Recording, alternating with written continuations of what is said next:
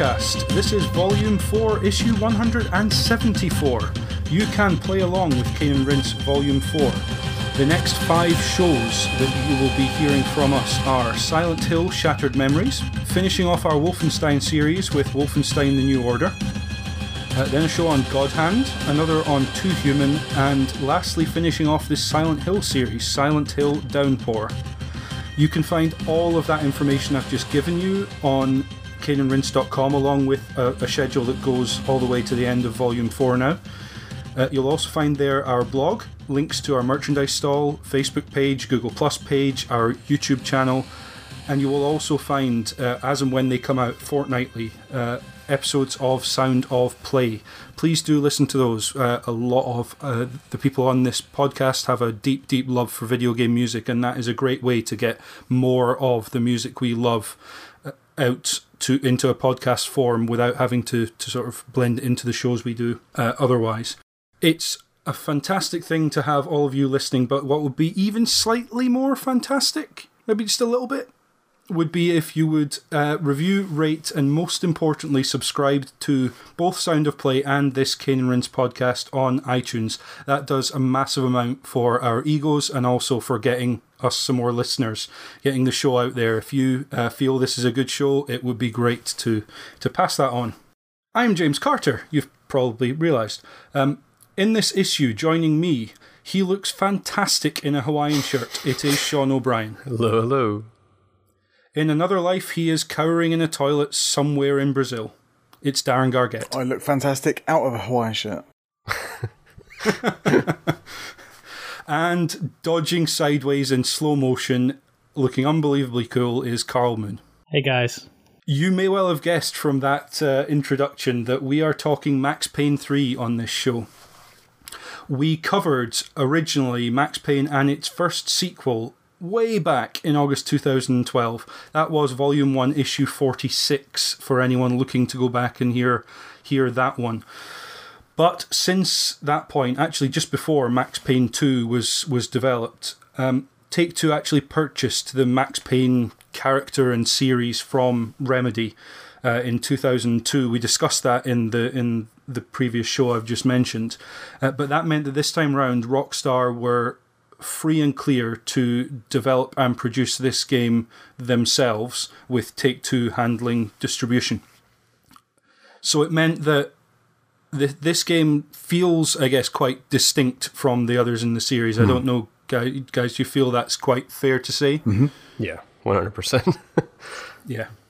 Um, we'll, we'll get into the sort of nitty gritty of, of the tonal shifts and differences in, in the game, but uh, the the big things to start with are this is developed by Rockstar Studios, which a collaborative effort between Rockstar Vancouver, Rockstar London, Rockstar Toronto, Rockstar New England, Rockstar San Diego, Rockstar Leeds, Rockstar North, Rockstar New York City, and Rockstar Lincoln. Uh, wow. you, you, missed out Rockstar Leighton Buzzard as well. How many people worked on this? Well, I know uh, Vancouver gets top billing in the credits, so I've, I have a feeling that they have probably put the most input in there. Yeah, and it, it, may well be multiplayer was handled by yeah, by a different yeah. team, etc. You know, there could be uh, various hands in various pots for different parts of this game, but it's fair to say this was a, a distinctly collaborative effort mm. from from Rockstar and their various studios. I'm not sure some of those studios exist anymore, to be honest. No, um, Vancouver definitely doesn't.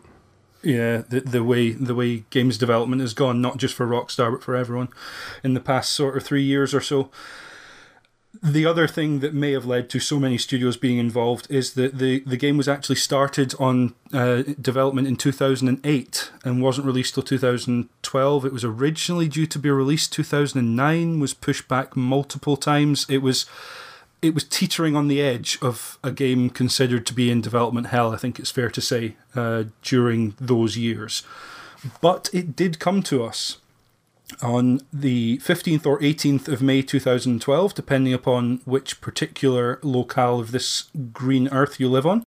PC uh, users, players, gamers, PC people, PCers uh, had to wait a couple of weeks until the beginning of June 2012, and then, like several games around that time, it was ported over to to Steam uh, on Mac OS X a year later, 20th of June 2013. So between 2008 and, and 2012, when the game was released, many studios had their hands on it, but there's actually quite a clear set of people who seem to have their fingerprints on this game. Uh, producer Steve Martin, presumably not the Steve Martin that comes to mind, uh, designer Sergei Kupriyanov. Apologies for pronunciation if that's not quite correct. Um, and writers, notably Dan Houser, who is a name that anyone who's familiar with the Grand Theft Auto series and what Rockstar games in general uh, will recognise, Michael Unsworth and Rupert Humphreys. Other notable things about the game, I suppose. Um, the, the Rage engine. Uh, I'm going to call it the Rockstar Table Tennis engine. That was the first game it was used on. Why not? Um, but in conjunction with Euphoria, that's a combination that was particularly potent in Grand Theft Auto 4 mm. and was the same combination used here. So the the Rage engine being Rockstar's own engine, but the Euphoria uh, system being a, a a physics and behavioral AI response system to kind of. In Grand Theft Auto, it was all about how pedestrians fell over when you hit them with a car. In this, it's about how people fall off over barriers when you shoot them in the face, uh, basically. This is published by Rockstar Games although distributed by Take Two, who Rockstar kind of fall under with that kind of weird relationship they have where in some ways Rockstar is a bigger name than Take Two, but Take Two handle all distribution for them. So they've, you know, always had that kind of weird relationship going on. Before we get into into talking about the uh, the game, guys, I suppose it's it's worth talking about how we came to this game. Karl, let's start with you. I know you were a, a big Max Payne fan back, uh, well, right at the beginning when I was, uh, having been on the previous show. Um, I presume you were up for this on the 18th of May 2012, like I was. Yeah, um, I, I, I bought the collector's edition, uh, the, the, the fancy damn one with the statue. Uh, I was super excited for it. Again, like you mentioned, it had been through the development hell, and I was worried coming out into its launch, but decided to just go with it anyway. Um, you know, it, it's, it's my kind of game. The mechanics were always there, so yeah, I was super excited. I was waiting for my postman to come and deliver my uh, my collector's edition box, and uh, yeah, the, the, it was it was a it was a great day because it, it was one of those few occasions where it came on the morning. I always remember, so I was able to sort of chill out and play it through the day because we've got the worst postman in the world here. They deliver it right normally right at the end of the day. So this one was a particularly good day for me. Yeah. Cool. Yeah. Um, yeah, like you, Max Payne was one of a. Uh, I've said this several times on the Splinter Cell, Hitman, and Max Payne podcasts. It was one of a, a handful, those three series that really sort of kept me uh, in touch with gaming through kind of my university years, I think, is he's around the turn of the century when those series were launching and kind of finding their feet.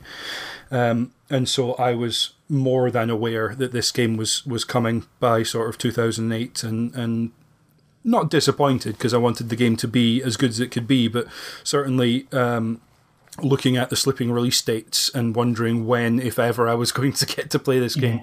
Yeah. Uh, so yeah, I, I picked up the the two disc, which seemed notable at the time, uh, Xbox 360 release, just because not many games did span multiple discs. The Mass Effect series and I think Battlefield 3 around this sort of time certainly did, but uh, there were kind of few and far between the games that went over onto more than a DVD, um, and and this one did, and we'll get onto in a little bit why that is, uh, but I th- I think probably for for good reason. Uh, so yeah, I, I nabbed that on on day one, and um, and went through this game uh, like nobody's business, uh, and didn't then go back to it as much as I should have probably. But uh, we'll come back to that anyway. Um, Sean, how about yourself? Uh, well, this is going to be a running joke now, but uh, surprise, I rented it day one. um, I was a big fan, actually, of the first game. Um, I had really fond mm. memories of it, and I never actually played the second one. Mm. But uh, everything I saw in the previews for the third game was really concerning for me because generally I'm like really not a fan of that kind of visual style in movies with the mm-hmm. text mm-hmm. on the screen and the constant flashiness and all that. I just it yeah. really doesn't appeal to me at all. So that being so prominent in the previews really actually kind of turned me off. Um, so it was a rental day one, but um, yeah. now I own it on every platform. So, wow, yeah, excellent. So, I get fair to say it won you over then. Absolutely, yeah. Okay, and Darren, round us off. How did you come to Max mm. Payne 3? Uh, looking at my Rockstar Social Club achievement list, um, I bought the PC box version on day one, so 1st of June. Um, yep. I think I was riding on a wave of like um, like uh, Garnett Lee and Giant Bomb sort of talking about it and hearing about how hard it was, you know, if you were if you weren't playing it correctly, and you know, if you know what I mean in quotes. So that and that appealed to me because it was kind of around the time where that the hard games were appealing to me in terms of like you know Meat Boy and all that. So I was like, you know what, I've really I'm really up for a, a hard shooter. Like you know, hearing that Max Payne can go down within a bullet, that was like, all right, well let's try this. Um, I was a yeah. big fan of the first one. I've played the second one, but I don't remember much about it. Um, it, I just remember just dodging with my jumps. That's about it. So yeah, um, I yeah bought, bought Max Payne 3 1st of June, and um, I've played it that was on normal. I played it again on hard, and I threw the pad around the room like a yeah, like an angry kid. And then on the 360, I started playing it on hard again, but I didn't have the time to finish it. So yeah, I played it a few times. It's going to seem odd that during talking about credits for the game and and uh, fingerprints that were on it, that I didn't mention mention mention mention. I definitely didn't mention, but I also didn't mention uh, health as as the composer. Uh, they did the score, original yeah. score by Health is the way it's credited mm. in the, in the game. Um, the Max Payne theme, obviously separate to this. Um, that's completely distinct. That's Remedy's own. A couple of people at Remedy uh, right. wrote that, and it does come into this. But um, much like Noisia for uh, DMC, mm. Uh, Health are a, they're called on Wikipedia a rock band. They're not. Surely, come on, yeah, please. definitely anyway. a noise rock band. yeah.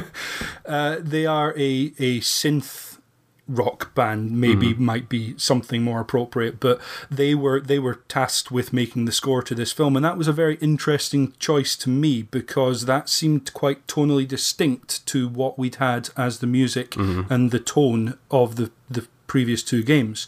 That um, those were much more. Uh, pieces of classical music um, alongside some sort of heavy sort of uh, death metal type tracks because some of the areas in the game kind of mm. needed that kind of thing.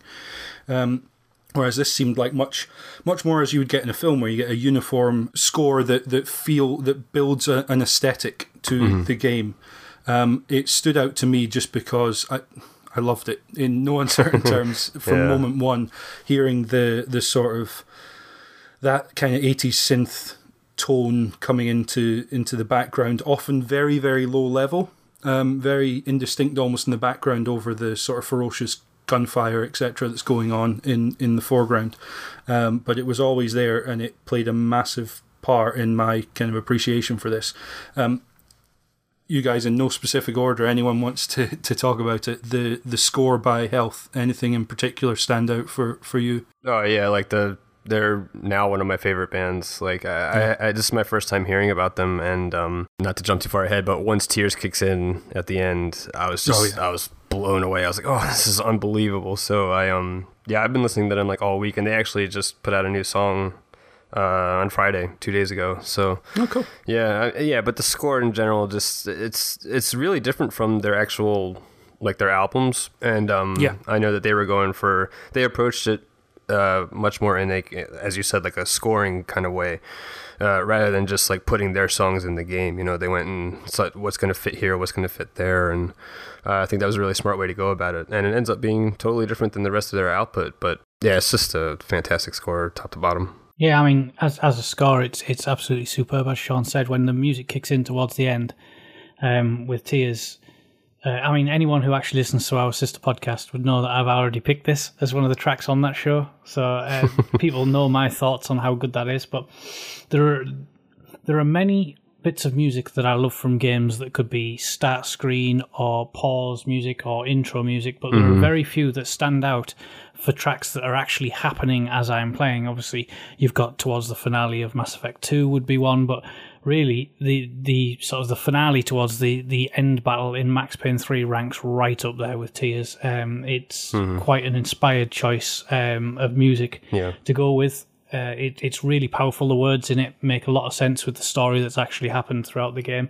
Mm-hmm. But you know, as Sean said, top to bottom, it is a really really good score for a game. It's different to what I was expecting. It's very different if you come into Max Payne 3 after playing the first two because I know that the, obviously the biggest outcry was the, you know, where's the noir gone? And it d- doesn't Yeah, really follow that traditional noir music. I mean, there's bits in there and there's obviously there's the, use of the Max Payne theme tune throughout the, t- mm-hmm. throughout the game here and there in mm. bits, but Health really went with a new idea because really Max Payne, as we'll discuss later on, is, is sort of developed on from as a character from what he was in the first two games, and the score sort of represents that.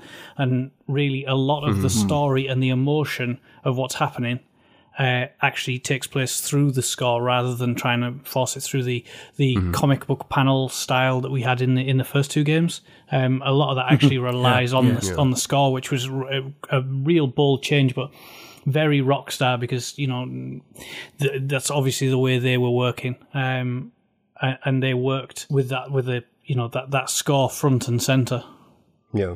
I, I really enjoy the the soundtrack overall, but for me, um, when it first really sent the you know the hairs you know standing up on the back of your neck and all that was when you you see Max Payne diving through the glass where he's grabbed that guy and he's, Yeah. he's in the in the nightclub Yeah. he literally pushes Yeah. him for a pane of glass and then the music just kicks off Yeah, and yeah. it's the the way they combine the visual aesthetic of the game with the surroundings Mm-hmm. uh, was yeah so sorry, sorry the visual aesthetic of the world around you with the music it was just perfect like Yeah. and I, I know it sounds weird to say, but like shooting people in the head in a nightclub with that kind of music just, just worked for me because Yeah. uh, um, Yeah. uh, people may know I'm a big Prodigy fan. So like when there's there's kind of like aggressive aggressive music and and and a really solid you know core gameplay, i.e. the shooting, I was just like this is just perfect for me. I haven't really checked out health beyond here.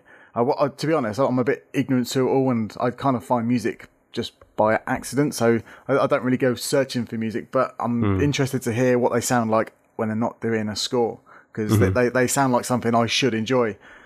Uh, but yeah, like you know, Tears is an obvious classic, but I think all, throughout the whole game, it's just it's just Yeah. consistently solid. Like no matter no matter what location you're in, there's a soundtrack that is perfectly suited to the environment. Yeah, and they're really smart about how they score each level too, because it'll, if you notice, like uh, uh, throughout the level, there's always music going on in some form. It's usually just like a kind of bass line, like a really low, uh, low key, deep bass line, and then once action starts happening, that's when drums will kick in, or that's when, you know, the rest of the band will kick in, and then as it dies down, so does the music too. It's just all really cohesive altogether. Yeah, no, I, I absolutely agree. Yeah, as I mentioned, it's like oftentimes the music will drop way down, but it's still there, just as a as a complete uh, through line throughout the level or sequence of events. And yeah, it's it speaks to a wider change of tone for for the this as a Max Payne game for the series as a whole. Um, I think um, one thing that struck me was the the soundtrack builds a lot of the tone, but there are aspects of it that, like many Rockstar games, want to um, to have a, a filmic quality. I suppose is is the way to put it. Um, but also, it it leans heavily on the fact that Max is an an American cop in Yeah. Brazil for a large portion of this game, and there, there's a certain feel of Americana in the same way that there is in something like Drive, which for soundtrack reasons uh, and for tonal reasons, to be honest, has some similarities to um, to to the way that Rockstar uh, chose to go with Max Payne. Uh, in that it celebrates certain things, mostly in this case either ridiculous or incredibly depressing things about uh, Max Payne as an American in Brazil. Um, the Hawaiian shirt stands out as ridiculous. That's one of the things you remember about this guy is Yeah. he walks into um, a gang-controlled section of a Brazilian favela wearing a Hawaiian shirt with a gun strapped to his um, under his arm uh, and a pair of shades on, and expects anything but hostility. What happens? he just doesn't see it coming, um, and it's just ridiculous in that way that the British have this as well. But the notion of uh, uh, of an American in a foreign culture is of culture clash of potentially more dominant culture trying to ride roughshod over another. I suppose is the is the the clean way of saying that. Um, but particularly the scene in the sports stadium for some reason stood out to me because that should be somewhere that Max is at home. Yeah. A, a sports stadium like that with lots of adverts, lots of lighting, lots of kind of the sort of stuff you'd expect from a giant 100,000 seater stadium. Hmm. It should be somewhere you would have expected to see Max Payne, and yet it's a football stadium, so he's out of place. Um, He's being attacked from all sides for multiple reasons by people who speak a different language. So there's all of this kind of weird, even though it's not set in America, it's got a certain amount of what I would deem Americana to it. You know, that kind of celebration of some of the, the aspects of American culture. Um, even though sometimes it may be kind of like poking fun at it or pointing out that Max's drink and drug addiction are part and parcel of the, the country he, he lived in and what it did to him and the mm. life he led and in New Jersey and New York. We see some flashbacks, but um, I just thought that was particularly interesting. Hmm. In terms of film references, I popped a few on our notes here, but you could, like with a Grand Theft Auto game, hmm. you could take away dozens of direct and indirect film references. Were there any that, um, for for you, Sean, stood out in particular that you thought of when you think of this this game? Well, yeah, I mean, you got it listed here. Man on Fire is um, basically like Tony Scott's post True Romance uh, whole filmography is uh, almost entirely like the the visual style in Max Payne three, and um, yeah, and you also have City of God on here too, which uh, is probably the most depressing movie I've seen outside of like Graveyard of Fireflies. In terms of setting and tone, I think that one's yeah, quite- it's like dead on. Um, yeah, and just and just showing how dangerous uh, that area can be in real life. And it's not a documentary, but you know, it's very much based on it's, it's stuff that based happens on there. yeah, real counts. Yeah, Yeah, it's just a, a lot of Michael Mann too. I think uh, is in here in terms of stories about uh, terrible people doing terrible things to other terrible people. yeah, yeah, Um, definitely. yeah. Yeah, I put Miami Vice on there. Mm-hmm. Um, thinking, po- I suppose possibly something more like Collateral would be more Yeah. relevant in some that, ways. Uh, there's a lot of that going on as well. Yeah. Um, and we talked about the sort of synth soundtrack in the same way that a lot of Michael Mann's films have that kind of aspect to it, that kind of 80s feel, Mm-hmm. Right, Uh, yeah. with the bright neon and the the um, lens flare and the bloom and blur effects and everything. In in Max Payne, it plays very directly into him his character because he's always half cut. Is, is the way he puts it in the game. He's never not on the on the verge of being drunk and unconscious. Especially early in the game, actually, I felt they they step back from it halfway through the game when he decides to sober up. But Right, yeah. Especially early on in the game, the nightclub scene you mentioned, Darren. Any cutscene there is has got like three different images all laid Yeah. over one another as mm-hmm. as he basically does all he can to stay upright and, and awake. Uh, and it has this really cool effect with this the sort of music in the background in that nightclub scene. And um, yeah, it just it has it's quite uh, an overwhelming effect when it all comes together. I think. I hadn't seen Man on Fire until after I played this game because I heard everyone say Man on Fire, Man on Fire. So I was like, well, you know, Yeah, like, the, yeah, yeah. like the, the the way the the images double, uh, yeah, you know, to give the impression that he's like, you know, coming off a hangover or something like that. That that's the way I, rep, you know, see it in my mind. Like every time the image triples, it's like, well, Max Payne's still, you know, damaged from pills and alcohol. Um, but also, like, there's quite a few TV kind of um, nods. Like you say, Rockstar will pull from a lot of inspirations, but like the yeah. The three panels in a screen is obviously 24. Like, and Yeah, that, yeah, that's split screen effect. Yeah, but yeah, like um, the scene where there's a flashback where Max Payne's in the New Jersey bar, it's just so Sopranos. Like w- w- when you see the, the, new- the new kids, the new generation of kids in the Sopranos, Yeah, uh, yeah. Jackie Aprile and all that. Like the, the way the way those guys approach Max Payne is so much like the younger, you know, the younger generation in the Sopranos. Yeah. It, it just put a massive smile on my face because they're all cocky. They're all like, "Yeah, I own this town," and you're like, "Well, Yeah. actually, your dad owns this town." Yeah. That, that, that is so New Jersey Sopranos Yeah. like crew. It's unbelievable. obviously I'll, I'll mention the Man on Fire references as well because that it, it's quite clear to anyone who's seen that film, and I, I mean, I absolutely love that film anyway. Uh, so going into this, that was something that, that made me smile, um, and yeah, it's that mix of the music and that sort of overlaid art style. Uh, it reminded me of when we'd all go out and drink when we were too young, and you'd be in the nightclub and you'd realise you drank too much, and you sort of squinting your eyes to try and Yeah. keep focus, and the music's banging in your head, and it, it's that sort of effect. And you can imagine that that's what Max is going through because obviously by this point Max is a very very different character. You know, he's um, he's borderline suicidal because he doesn't feel like he really has a right to live. He's he's no longer the good person that he was, but he's working for worse people to protect them from the worst people. So it, it really is that sort of strange um, hierarchy of of sort of the lower scum of of Brazil um, throughout that storyline. Then that combined with the fact that Max is all too self aware that he is no longer someone who he feels himself is worth saving uh, Mm-hmm. outside of, of making money. Um, his closest friend is Passos, who you know he ne- he never really seems to have a full level of faith in him. Um, He's he, he's obviously he's addicted to drugs. He's addicted to painkillers, or should I say, he's addicted to painkillers. And you feel he's addicted to drugs, uh, but he's never shown. He's certainly addicted to alcohol, and he's sort of down and out.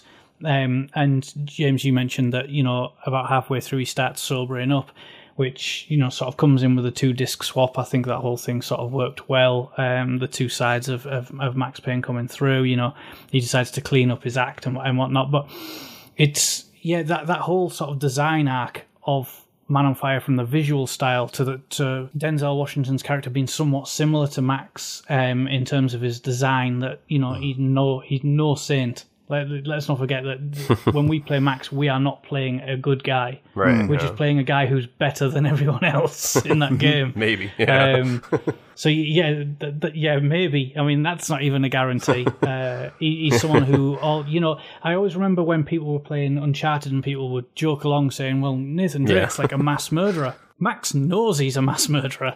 That's Yeah. you know, he, he acknowledges that he's killed too many people.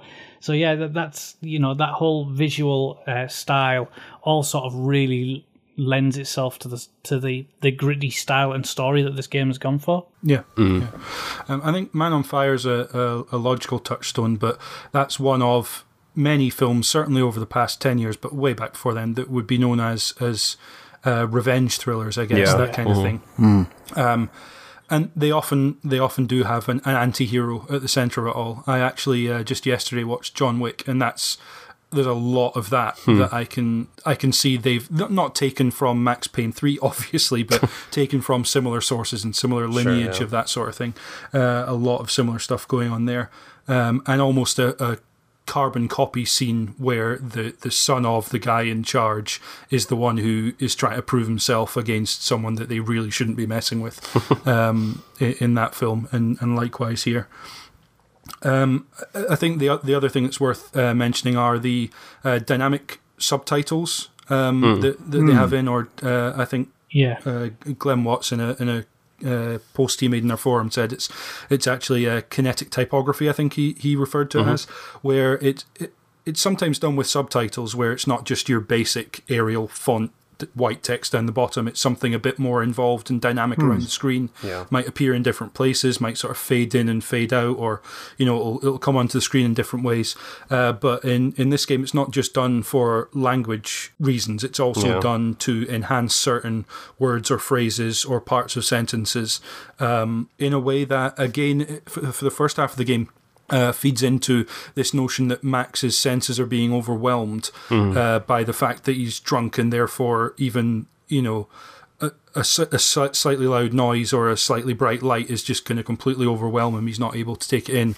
Uh, and the notion that he's kind of fading in and out of being able to stick with what people are saying, but certain words he's picking up from from a sentence and, and getting the gist of it, he's not really able to concentrate too much. Um, but it's it's a stylistic choice again, like the sort of split screen uh, effect they have several times as well. Um, and and again, that kind of all feed, feeds into uh, that that filmic aspect of, of this game. Um, which kind of brings us on to the noir aspect because in in the way that Max Payne and Max Payne 2 were really going for they were dripping in like to the point of too much uh, this noir aesthetic. Max Payne 3 isn't. It's different but I think there are still a lot of aspects of it that do speak to noir sensibilities the horror and occult aspects of of the first two games are completely gone Yeah. there's nothing there of that. There was always this notion that um, some of the mobsters either believed in, or maybe there was actually something supernatural going on, or maybe it was just the drugs they were all taking. But Yeah. there was this notion that there might be something there. In this one, it's not. It's much more cr- straight crime based. Um, the comic book uh, panel styling of the cutscenes is gone, but the the gravelly Max's gravelly uh, voiceover uh, remains, although he, he does that during cutscenes and during the uh, the gameplay, where he's actually just talking to himself, Right, yeah. Uh, which again speaks to.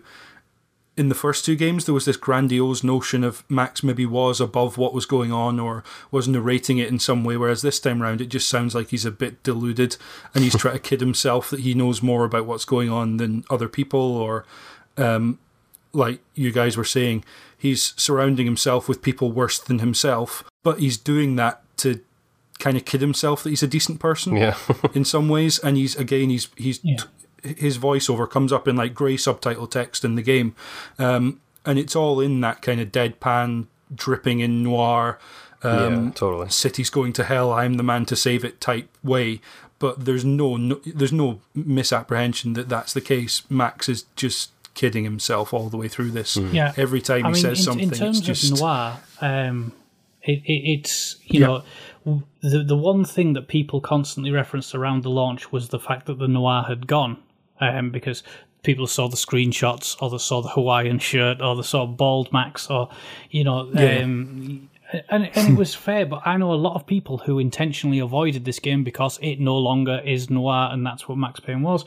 And whilst Yeah, that that- noir has yeah, gone, let us not strange. kid ourselves. This game is darker than either of the first two games in total. Yeah. This game has Yeah, some for sure. seriously dark stuff in it, um, that and it uses pure um, gameplay uh, and storyline development to get there. It doesn't use these. I don't want to call them gimmicks, but th- these noir stylings to get through it. It just tells you a really dark story. Um, it it doesn't mask itself behind anything because you know the only thing that's that's truly dark is the fact that this is what the world is like. It's uh, obviously it's it's a glorified example of it, but we know that this stuff actually happens, and it actually happens in Brazil. So something that I found really interesting was that they were they actually just went with that. I know a few people who listen to the show and are friends of mine who I've met through podcasting and stuff that that they haven't played this game all the way through because they found it too depressing. Yeah, and I, I can totally see that because Totally, the, yeah. the way some of these characters are dragged through the mud, quite literally, you know, and metaphorically, is is part of the reason why I was compelled to see it through because I've never really seen a game story. You know, uh, de- deliver a, such a depressing story all the way through. Yeah. And I'm a bit of a weird martyr for that kind of stuff. I do like dark comedy. I do kind of like, you know, a different kind of story. And when, you know, the guy, you know, the guys and girls that he's protecting are just getting battered, I was like, I've, I've got to see this through no matter how dark and twisted it gets. And I don't know what that says about me that I, you know, I actually enjoyed it. But yeah, a few friends of mine literally couldn't play it because they found it too depressing. Quite impressive considering the game isn't noir at all. Like, I was, I was actually really surprised by its, um, its dark turns. what you were just saying about how some people bailed out early. I almost did. Um, I, I wasn't really feeling it for the first like, couple hours because it was so kind of. It was kind of one note at the beginning where it's just you know he's doing this voice and it's always Yeah. like this, and then everything is everyone's getting shot around him, and um, it, it wasn't until um, the level on the on the river um, where I kind of jumped in on it, and and it, I was I was able to get over that kind of like constant negativity. Yeah. Um, But it did take me a while to get over that, so I don't blame people for bailing out early. But I would hope that some of them go back. it's definitely dropped the noir stylings, but in terms of the character Max Payne and this, the world that he's in, it's still very much uh, a noir setting in terms of this is an an anti-hero he's a retired cop which is a great noir trope that's Sure, a, yeah. a consistent one working as private security so again in a world that is more shades of grey than being a police officer and and the fact that Max is as rotten as everyone around him. Mm-hmm. He's just slightly more self-aware than they are. He's mm. slightly less willing to to ignore it, although he does willingly bury his head in the sand and just plow on regardless. Uh, until about halfway through the game, at least. But yeah, it is it is relentlessly bleak in many ways. Um, it speaks to a world that in the first two games it felt like the noir was a styling max was a dark character amongst the world but there was in him and the world some glimmer of hope like there was always just one or two key people who were in charge of a company that was evil or whatever Yeah. that that needed to be taken out and the world would be a better place i think in max payne 3 part of why um, the writers and, and the producers uh, went to Sao Paulo into favelas like the ones depicted in the game and tried to find out about police, about gangs, about the world and the way it works.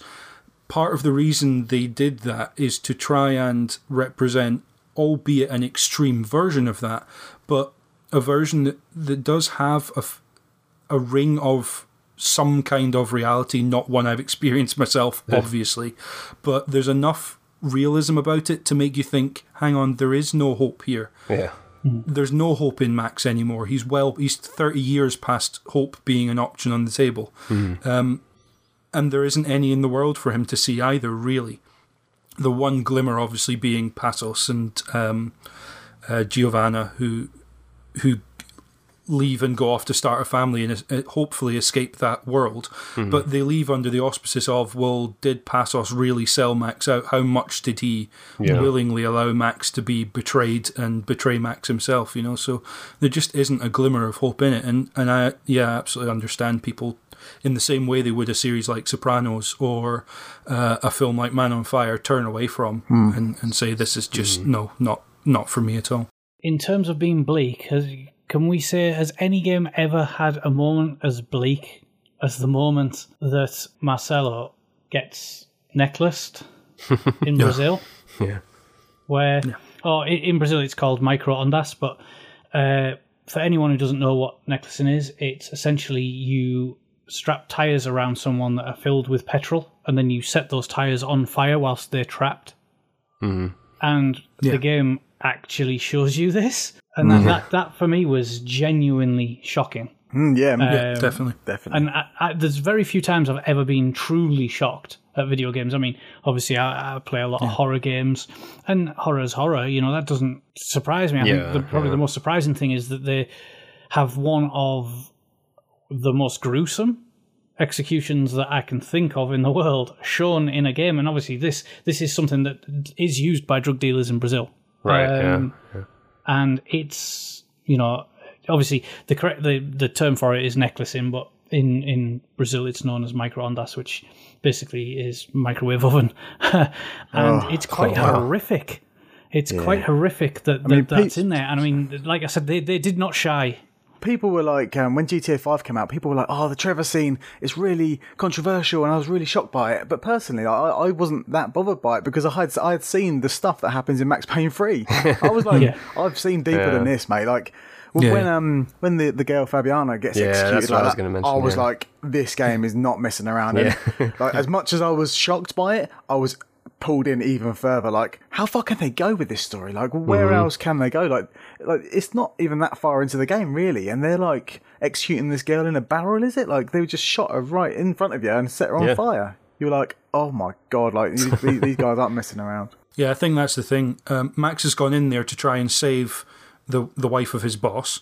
Two other people from that family have now come in to try and save her as well, unbeknownst to Max. He walks into a room. The woman he's there to save gets shot. Then he sees the police take, ostensibly at that point, the police taking away um, the two other hostages. they then, next time he sees them, they're handing civilians over to this gang um, he turns the corner and there's one of the other hostages. So the implications at that point are um, not only are the gangs up to this, there's there's also a paramilitary group involved in this and a, a section of the police force involved, and they've all conspired to kill one hostage and then burn another one completely alive. And it's just. It's just a series of events that happen throughout that section when you're in the, the favela. It is unbelievable how how relentlessly bleak that entire series sequence is. And that's that's after Max has just resolved to put things right. He's just resolved to go sober, to straighten himself out, to get this all sorted, to start paying attention, to start doing the right thing for once. And yeah, the story or or the people involved in the story just kick him right back down. So yeah, it, it just is uh, re- relentless. It, it really, really is. All through the, the story and all the various twists and backstabbing, and you do get to the point late in the game where you start to wonder: is is everyone as awful as, or more awful than than Max? Um, I, I can't think of a single redeeming character uh, aside from maybe Giovanna, but she doesn't really get a lot of character development or anything. Yeah. you buy into the like the emotion of you know the execution so well because of the way the characters are written. You know, they might have their own tropes like Max Payne's gravelly, depressing voice and blah blah blah blah. But the way they're written, in, you know, in the rockstar fashion, like there's so much in, incidental dialogue that you feel mm. kind of connected to these people. You're kind of like you understand what they're going through because. Kind of like a Tarantino film, you, will hear a lot of dialogue that doesn't really mean anything in terms of story, but you, you're learning a lot about the characters as you, as you go along. So when when you see one of them like get shot directly in the skull, you're like, oh no, like this is yeah, you know, you you you do feel it. Well, I, I know I did, and um, Yeah, me too, It, it made me want to just pursue the story further. Yeah, that scene is also the tension in that scene is great because everybody is screaming when he breaks into that room, and they're all screaming in Portuguese. And throughout the whole game, there's no subtitles or anything, so you're just alo- I mean, unless you speak Portuguese, you're uh, you're Yeah, on the same yeah, lines as Max is, where everyone's screaming. There's just chaos around, and he doesn't understand what's going on. He's just trying to save these people, and it's just all just squashed right under his feet. Yeah, yeah, it is. Uh, it, it is quite remarkable. Um, and actually, on the the Trevor note, um, in one of the flashback scenes, Max has to dig his own grave, basically. um, and there's a, a, I think he's referred to as the gravedigger in the game. That character model is the spit of Trevor. I don't know if, if either of you guys saw it, but he's he's briefly in the cutscene, and then he's like the second or third person you end up killing. He runs at you with a shotgun um, just after you get control.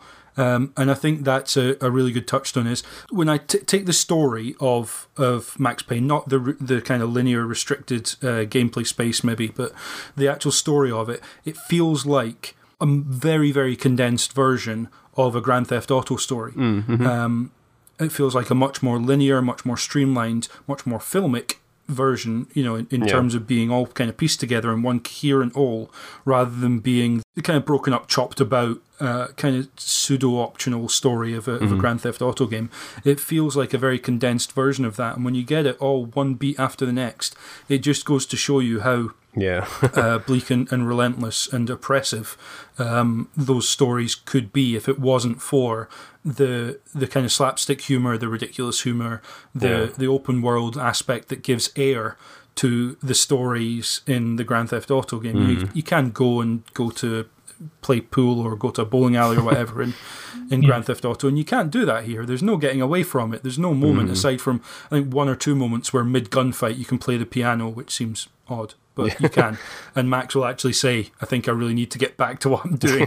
when when you do that, When- Yeah. so there are the odd light touch, but for the most part, it just doesn't shy away from it, uh, and it, it's that it's that not shying away that makes it tough to take. But there is, uh, I think, something compelling about this story in in the way that if you enjoyed A Man on Fire or or similar, um, I think you'll find something to enjoy here. most of the way the stories link together is is quite polarizing to like the how serious the story is. It's all hmm. connected by these over the top moments of you know cinematic gameplay, I guess, like which kind of feeds into the gameplay overall. But it's it's such a for for me it's such a weird juxtaposition of like you know these guys are getting burnt to death in tires, but Max Payne sliding down a roof, flinging himself through the front of a window, like you know hanging onto a chopper upside down, firing rockets out of the sky. It's Yeah, it's yeah. such a weird juxtaposition of themes, but Yeah. somehow it works for me. Um, I think. I, I think that's kind of because it's the third one in the series. You kind of expect, you know, ludicrous dives through the air around corners and yeah, stuff yeah. but I, I wasn't quite ready for slow mo picking rockets out of the sky. But again, I, I yeah, it, it didn't put me off the story or the gameplay at all. But it just it did stick out to me as like a this feels a bit too over the top. But then that's kind of the point, I guess. Yeah, it's weird that, that, like when I was playing it, I, that didn't even cross my mind. But as you mentioned it right now, yeah, it's totally strange juxtaposition. Yeah, he goes from don't like Denzel Washington to uh, you know Bruce Willis, John Schwarzenegger. McClane. Yeah, he's he's Die Yeah. Hard, and then Yeah, he's not. It's, it's completely weird. Yeah. In that aspect, it's very cartoonish action in the gameplay sequences, although it is still. There is a lot of blood in blood effects in, in the in the gameplay sequences, um, and it will do a kill cam on the last enemy in the room. Um, So unnecessary. not quite Sniper Elite 3 levels of No. kill Yeah. cam, Yeah. but it, it does do that slow down bullet cam. You're going to see this hit and a blood spurt come out of wherever it happens to hit. And it is, I suppose, in, in, in that respect, at least the gameplay is as violent as the cutscenes. There's not too Yeah. much of a disparity there. But I know what you mean, Darren. The, the cartoonish uh, notion of the action is is very over the top. The other thing that, that's kind of over the top, um, aside from Max swearing off alcohol but still needing to pop painkillers for health, so he, he doesn't give up that addiction Yeah. um, th- that's a that's just a a facet of of the gameplay mechanic that Yeah, they can't then yeah. just take out. Um, although he's supposed to be kind of sobering up. Um, but another thing that struck me is just how fast the gameplay actually is. Um, not necessarily in a sort of Call of Duty Twitch response type yeah. speed of gameplay. But in terms of the movement, in terms of how quickly you're going to have to pivot and, and deal with enemies and um, and that kind of thing, it felt very very fast. It felt like, um, especially with the camera control as well, felt like almost like an old school PC style third person shooter, which I guess is where Max Payne comes Yeah, from. So definitely. it makes sense. But um, on a console with a controller, it felt in the same way that the Max Payne games did, a little odd versus, say, a Gears of War, which is quite slow and weighty. It, it didn't necessarily have those aspects. I thought. Well, it's kind of um, it's kind of immediate. Is is I guess what you're trying, you know, what you said earlier. Like, Yeah, like yeah, the yeah. way the action unfolds is, you know, he will die in one shot if you're not covered properly. Like, um, you know, it's like some games if you're hiding behind a cover, like you feel like you're covered, you're you're protected whether your head's poking out or not. But with Max Payne Three, if your head is showing the tiniest bit of you know skull from the other side, and, and you're playing on hard, like you would Oh, yeah, you would just yeah, yeah. drop uh, like a you know like a fly, and it's um yeah you learn that lesson very quickly to just you know stay behind those pillars, and you know it is it is a cover shooter in its you know in its purest because you need that cover more than any other game. Yeah, it, it forces Yeah. you to keep moving though because a lot of uh, the areas break away. So I've noticed that like you know I'll yeah. sit behind cover for like a you know good ten seconds or so before that whole side of cover is gone. so it, it, Yeah, I like that it does keep forcing you to move and it keeps the gameplay kinetic. in that respect, the bullet time system does kind of feed into that notion, but I think it's also a, a false sense of security because there were numerous times where I thought, five guys, yeah, I'll be fine. Hit bullet time, dived out, and if if you miss one of them or hit one of them not quite in the head, you hit them in the shoulder instead. Um, you can then end up Yeah. being vulnerable on the floor with multiple enemies standing around you. And that's it. You are done. You need to be really sure of when you're using it. To the point where, for the first half of the game, even playing on hard, I almost felt like I just wanted to play a cover shooter, didn't use bullet time, aside from just as a slow mechanic, not the dive mechanic um, that it also can be. Um, but once I got to the second half of the game playing on hard, I felt like I needed that bullet time because I wasn't, as you say, Darren, getting my head above the parapet unless I was on slow mo in order to kill the enemies um, ar- around me. And that meter can run out pretty quickly as well. Um, there's one specific section, in chapter 12, I think it is, where Max blows the rooftop. On hard, I found that I had to do that so many times mm. Yeah, just because it felt like it was one shot you're dead.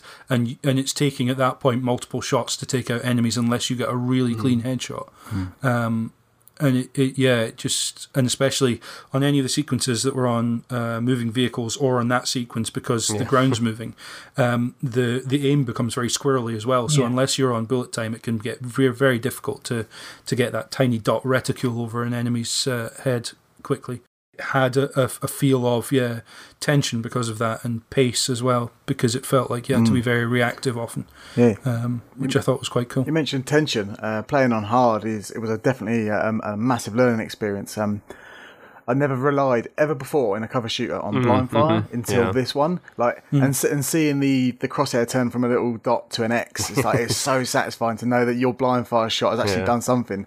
And yeah, like you- you realise that blind fire is actually a really effective method of um you know of, of playing the game.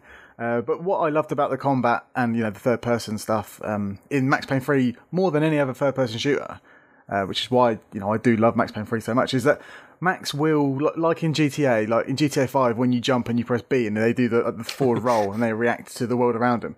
Like Max Payne Three, he will Yeah. bosh his head on tables and you will kind of feel it. Like you will you will dive accidentally and smack your head in a wall and you're like, well, that's me gone. And you, but but sometimes you will land on the floor and you can carry on shooting on the floor like a you know hard boiled Right, John yeah. Woo style. And you do feel like a mm-hmm. hero. Like sometimes you're like, oh my, god, I Yeah, can't yeah. believe I'm fighting these guys off. So it, it really is like it's either one extreme or the other. Like you, you will bop your head on a wall, and Max will go, "Oh," and he'll hit the floor, but then he'll carry on fighting. But sometimes you will just get swarmed, like you said, James, and you'll just get swarmed Yeah, with yeah, bullets, and you're like, "Oh my god!" It just feels, you know, it is a buzzword, but it does feel visceral. You know, it does feel really harsh, and it, will punish you for uh, making the wrong dive. the other thing that, that happens it's worth saying um, so you, you've got two different types of bullet time you can either just put it on as a, as a slow-mo effect or uh, you can have the dive effect and occasionally mid-dive i would die or go into last hmm. stand mechanic with no bullets in my clip hmm. A reticle pointed at the floor and I couldn't get it anywhere near an enemy in time or no enemies on screen. So there are times where the game, in, in its efforts to, to do that, to have Max react to what's actually going on around him, uh, will just leave you completely high and dry Yeah. and just looking at a really slow death before you can reload and start again. Um, so it, it does have moments like that where you think, okay, the fact that I guess the Euphoria engine's in play uh, puts Max in difficult positions. It feels like something like that's that's happening because occasionally you'll be doing kind of like a, a somersault in midair, effectively, or a twist in midair, Yeah. and yeah, you've got no bullets in your gun. The enemies are quickly getting behind cover, and you can't get a reticle anywhere near them. It can end up being a little bit frustrating. It's when Max's arm is lit physically Yeah. behind him, and you Yeah, see, you yeah, see him swinging, and you know that you're not gonna, you know, you know, you know Max's model is not gonna swing around in time for you to shoot at them. I found that so refreshing. The fact that they took the time to realise where Max's arms were. In There isn't just a red reticle Yeah. on screen That's at all it. Yeah, he's, Yeah, he's yeah, not yeah, going to suddenly yeah. bend his arm. Well, there are there is a screenshot of him where he does bend the gun through the back of his head. That's why because it, it was quite buggy when it first came out on PC. But yeah, like it feels he feels like a person. He feels like he's got purpose. He's he's got physics. He's got you know like um, yeah, the animations are part and parcel Yeah. of the physics, not something flashy on screen happening otherwise. Yeah. So when, when he's swinging his arm around and like you, you've you've you know you've um you've dumped all your bullets on the floor because his, his arm's over here somewhere behind him, and then by the time he swings it round, he, he's flailing down to the floor, and your gun just goes click click click click click click, and it's just like th- that's that's what would happen. You know what I mean? You know, if he took Yeah. a bullet to the shoulder, that's how he you would react, and I just found that so exhilarating and refreshing. Karl, we, we haven't heard from, from you in a little while. Um, obviously, if there's anything you'd particularly like to say about bullet time and the mechanics, feel free. But I wanted to come to you specifically because um, I know that at release you went through pretty much, I think I'm right in saying, all the various different difficulties and modes.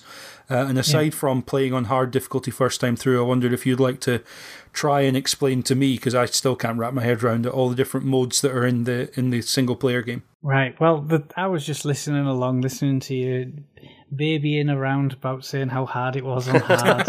um, but yeah, th- th- there's there's a few different modes in in, ter- in terms of the bullet time. And, and the one thing I really want to talk about is the shooting. Uh, first of all, because the biggest worry coming into this game was that the shooting wouldn't feel great. This wasn't Remedy running the show. This was Rockstar now, and their games before this hadn't had the strongest shooting mechanics. We had Grand Theft Auto 4, which was ropey at best for its shooting, and then we had Red Dead Redemption, which was somewhat getting there, but it, you were you thinking that if that was in Max Payne 3, it's not going to do the job.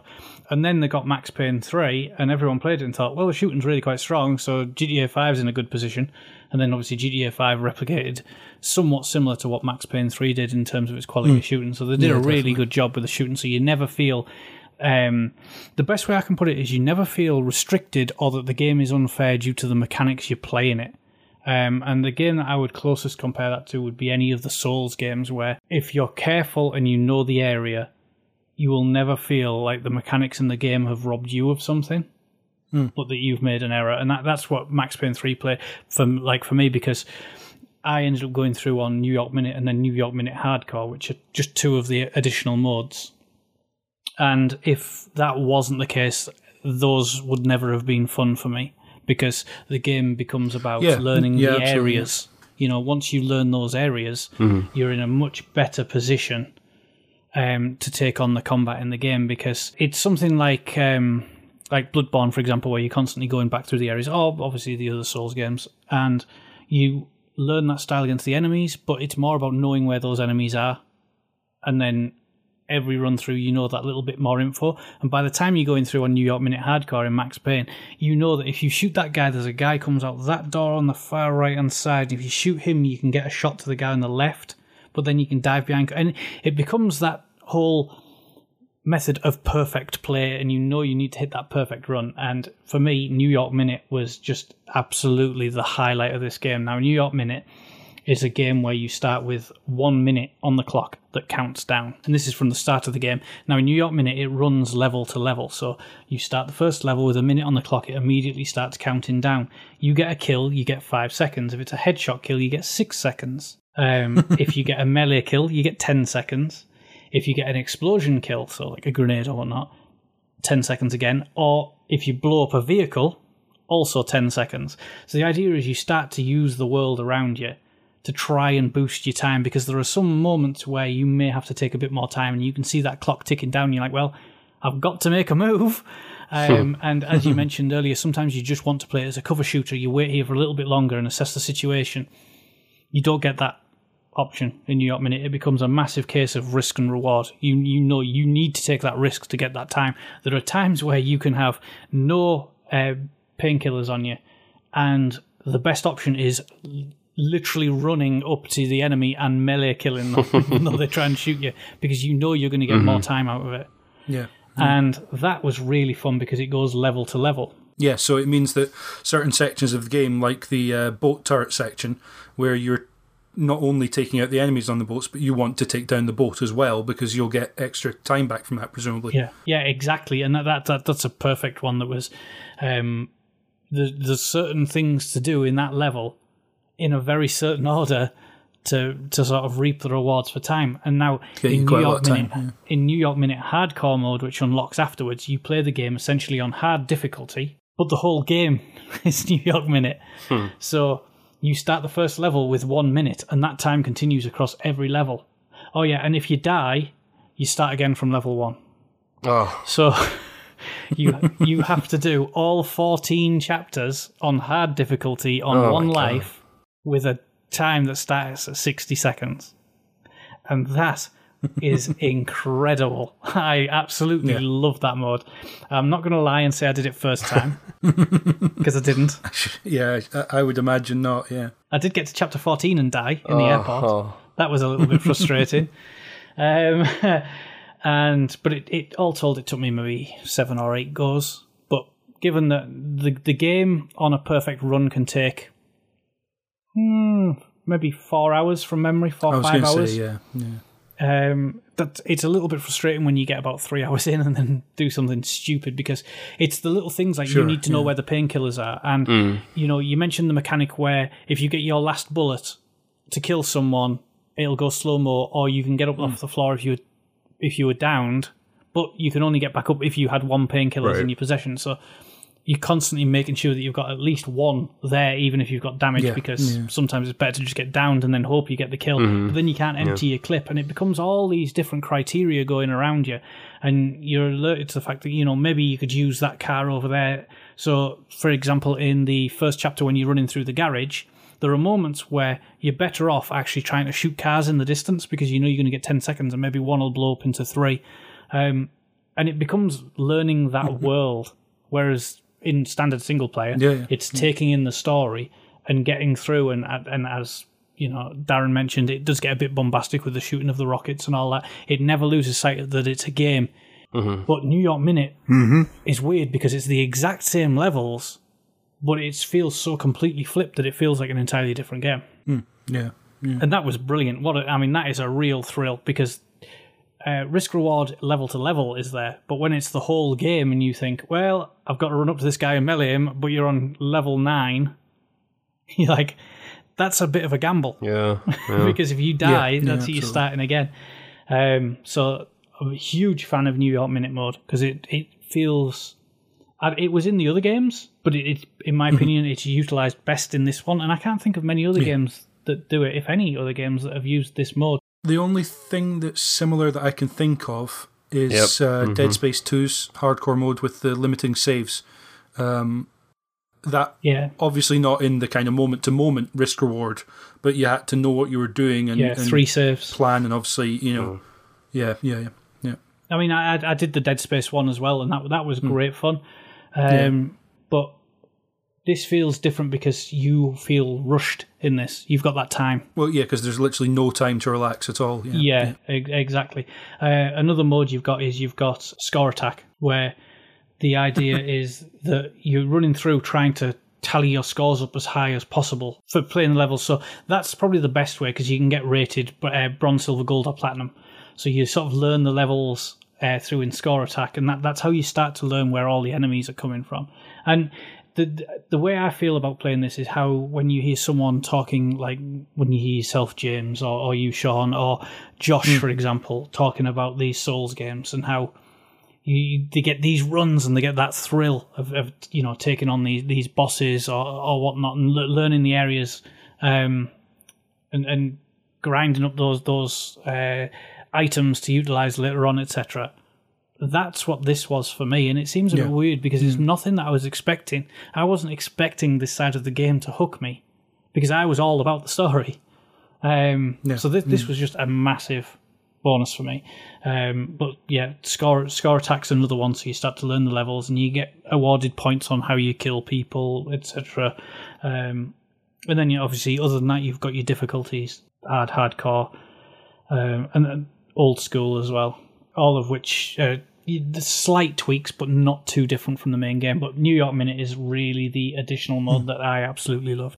Yeah, it sounds so odd to me thinking that of this game as a score attack game because in many ways it is an arcade shooter in terms of the abilities, in terms of how fa- fast it plays, etc. Uh, in some ways, it does feel like a, a Stranglehold or something, which would be kind of an arcadey type shooter. Um, but the tone of it is so Yeah, different when you're playing the story mode. And as you say, actually, if you look at the gameplay and if you're just running through that, skipping cutscenes and going quickly, yeah, you're talking four or five hours if you're running through it, especially on one of the easier uh, difficulties. Uh, but actually, first time I played through it was on hard. Obviously, watching all the cutscenes and, and trying to take Yeah. everything in and wandering around and looking for uh, golden gun parts and painkillers and stuff like that. Any of the evidence you can collect or stuff you can interact with. And that actually felt like quite a, not long in a bad way, but it felt like a, a big game. It felt like it was a Yeah. t- 10, almost 12 hour game, probably. I think it probably took me longer than that. To be honest, Yeah. on my first playthrough, it like when when I saw that these additional modes were in there, I was like, I'll never be. How are you going to do this game in like one sitting? Because it is a really big game, and of course we've got the cutscenes, which you can't really skip because they're the, what's masking the loading times. and Yeah, those loading times they're are loading huge. screens. Yeah. yeah. um, so yeah, th th there there is that, but yeah, the game, as you said, James, does feel really big on your first playthrough. I, I think I also played it on hard on my first playthrough, and I th- think it probably took me. Yeah. It was probably between twelve and fourteen hours. Yeah, it feels like a big game, but uh, like many other games, Souls games included, when you actually know where you're going, what you're doing, and how you want to do it, most importantly, um, it, it, it speeds up it almost immeasurably. But in this case, you can almost cut the game uh, down to about a third if you're running through it quickly, Yeah. especially as I say on the easier difficulties, because um, you, you'll you'll quickly realise that you can just headshot everyone really, really straightforwardly. Uh, speaking of, of which, uh, and again, kind of a nod to this having almost PC roots from back where the original Max Payne was was developed for PC primarily, I think. After you choose your difficulty to start, you choose your aim mode, and there's a hard lock, a soft lock, and a free aim. F- free aim I don't know about you guys. I would have loved to have been able to play free aim as efficiently as I knew I would be able to with a mouse. Um, but soft lock was the way to go for me. But uh, not many console shooters have Yeah. those. Not just options at all. Some of them do have them in menus. You can go in and toggle that stuff. Um, but to put it up front there as a okay, this is a choice you need to make and you need to think about before you start the game, uh, was really interesting to me. Um, just out of interest, um, in, that respect, I think hard lock it refers to as a it will strongly snap to targets. So you hit LT, it's going to snap to the closest uh, enemy to your reticle. Soft lock it, it is just says it's a, a slightly uh, gentler snap lock basically, and then free aim. Obviously, you can press LT, but you're going to have to manually aim to wherever you want to go. Uh, obviously, in that case, you're probably going to need a, a, a greater sensitivity on your your right stick. But um, how did you guys find that? Was there was there a particular setting that? No, ha- hard lock No. I found absolutely impossible to play in this game because the the game that's probably really popularized this control method would probably be the Call of Duty games. Um, and this was way more aggressive than it is in Call of Duty.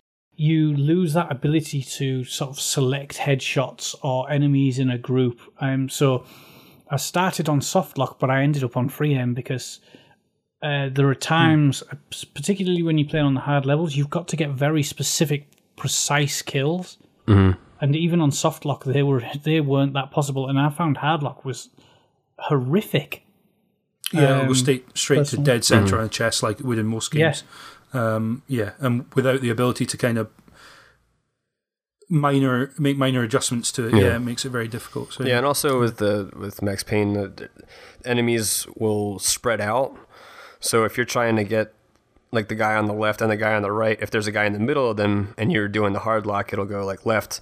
If you want to go to the right, it'll go right into the You'll middle. yeah, to, so yeah. it's it, it it really forces its own. It forces itself over you. yeah, yeah. Um, so I ended up like Karl. Like I started off on soft lock, and then yeah, eventually I ended up on free aim. Free aim felt really tight for me too, even though it's obviously it's not locking anywhere, but just it's uh, the shooting in this game is really precise, so it feels really good. Yeah. I played my first playthrough was on a mouse and keyboard, so free aim just came naturally. Yeah, Uh, but when I put it on hard, I went for the hard lock just to see, you know, how that would go. Would it make my game any easier to get, you know, because it's on hard, I, I kind of need an assist. But turns out it was just getting in the way, like like Yeah, like you yeah. said, it will lock to the chest, and you're just like, well, that's not what I want. I could do it better with a, you know, Yeah. with a pad. I could do it with, you know, better on free aim. Hmm. And yeah, it, it works fine. I was, I was, you know, really impressed by how the Rage engine, you know, it scales from table tennis to you know, hard, hardcore third person shooter. You know, that's a good engine. I think at the end of my playthrough on uh, on hard, my my first playthrough of the game, um, I ended up going onto free aim, but I put the sensitivity way up so that I had to be really precise with my stick movements, but it meant I could move quicker because that was my concern. Was you want to be able to move quickly between targets, and with a mouse, as you say, Darren, that's much more natural for a free aim system. Um, but there's kind of there is a reason why a lot of shooters do have a soft lock inbuilt into it. It's not even a toggle option; it's just there. In this case, hard lock was, uh, as Karl said, just way more aggressive than in most console shooters. Uh, to the point where I imagine on easy it would be great. You'd just Yeah, LTRT, LTRT, LTRT, and you're done. But yeah, on hard mode, it just it was way more of a hindrance. It felt like playing with one hand tied behind my back or something. Um, when I tried it out, In uh, in respect to the other modes, um, I re- I really wanted to get into the other modes, but I found that they were locked behind story. So every time I went back to it on PC, I, I had uninstalled it, so I had to reinstall the game, and I, I lost my save. So New York Minute was Yeah. behind, uh, you know, a wall. So I completed the game again because why not? It's Max Payne free. But then it's like, oh, do I want to play it again immediately? I kind of Yeah, wish there was yeah. like, uh, there probably is a cheat, you know, function, uh, you know, for me to do it, but. I kind or, of or just download a, Yeah. a save A save, file of yeah. someone else's. Yeah, But it's just like you know, it's kind of that thing Yeah. of just like, oh man, it's it's, it's not unlocked, Yeah, and it's a then shame. the idea is gone by that point.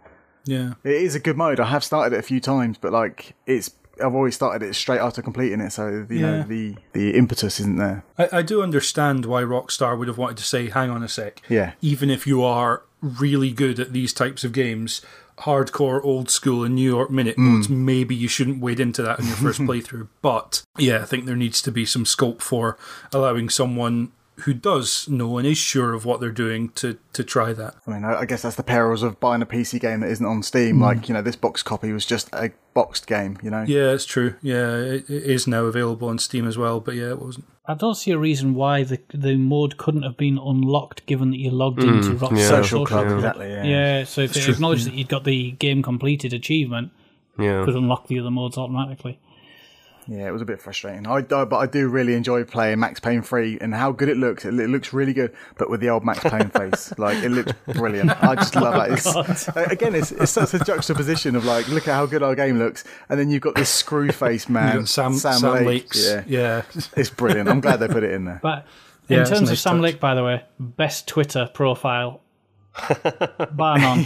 uh, check check out his Twitter profile; it's absolutely incredible. Uh, f- for we should probably say for anyone not familiar, uh, Sam Lake was the writer of the first two games, uh, who works at Remedy and has since written Alan Wake, and as far as I know, is now working on their new game Yeah, title Quantum of Break, which yep. Quantum Break. They all they all rhyme Yeah. with his name. Sam Lake, Alan Wake, Quantum Break. What's what's going on there? But he, he also provided the um, I'm just going to say texture for Max, Max Payne's face in the first game because it was just a flat texture. There wasn't really any sort of modeling of multiple angles or anything like that, uh, and it's this rather sort of pained, constipated look that I think I think they just put in as a as a sort of texture. Just because they needed something there and never actually got around to changing it, but uh, we discussed that in the in the first game, and it's nice that and the original Max Payne theme and and the the comments Max makes when you play those, uh, and stuff like um, Captain Baseball Bat Boy.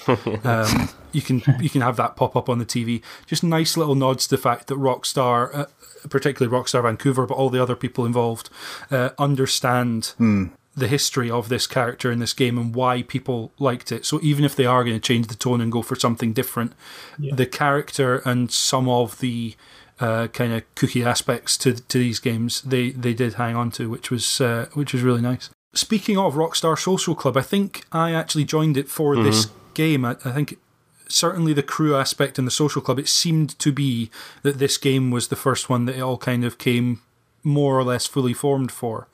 Um, they they have the achievements built into Rockstar Social Club. Uh, they have the the sort of challenges will pop up the, the medals uh, as you're going through, where they've got counters for each of the different challenges. So uh, X number of kills with rifles or whatever. Um, and yeah, they allowed you to create crews, um, which I believe we have a Cane and Rinse one for. Uh, this and multiple other Rockstar games uh, since, and that all kind of fed into the multiplayer and DLC. Um, I'd never touched the multiplayer. All of the DLC, as far as I know, was multiplayer maps, weapons, that kind of thing. Um, but it's a it's an aspect of the game that I just never got into, despite having intentions of doing so. Um, something about these games just f- feels right as a single player experience to me. Karl, I know you played loads, so uh, we'll, we'll we'll come to you in a sec. But Darren and Sean, did did either of you guys get involved in in multiplayer for this game? Uh, for me personally, I played it online on the PC, uh, random multiplayer deathmatch, and it was laggy, so I never went back to it. Uh, but then I did um, recently have a one-on-one with my good friend Kip, aka Will. Uh, we did a one-on-one. We just I, I hosted a game, pistols only. Like no radar or anything like that. It was just like just me versus him in this kind of like weird Mexican standoff, diving around rooftops and stuff. And it was really, really tense. Like we're both on like uh, you know the voice chat, and he's like, "I can see you," and you're like, "Oh, can he see me?" Is he trying to suck me out? And there was a real, real good kind of like uh, mind games going on. And then when you hear like when you accidentally knock over a bottle or something, and you're like, "There he is!" Like you proper start like just dumping bullets in that corner, and you can catch him in the leg and just hear him scream and shout. I wish I'd have done it more because it is it works really well as a one versus one game because the environments are so small, they're so tight if you want them to be. Um, but w- when the environments do start expanding in a one-on-one environment, you just start lobbing grenades, and like you can just gauge by their reaction of like you'll throw a grenade and they'll just dive out of the way. But then because they're diving out of the way, you can just see them and just like like in the single Yeah, player, yeah. just take them down in one shot. Yeah, it, if people want to play it one v one, it, it works really well.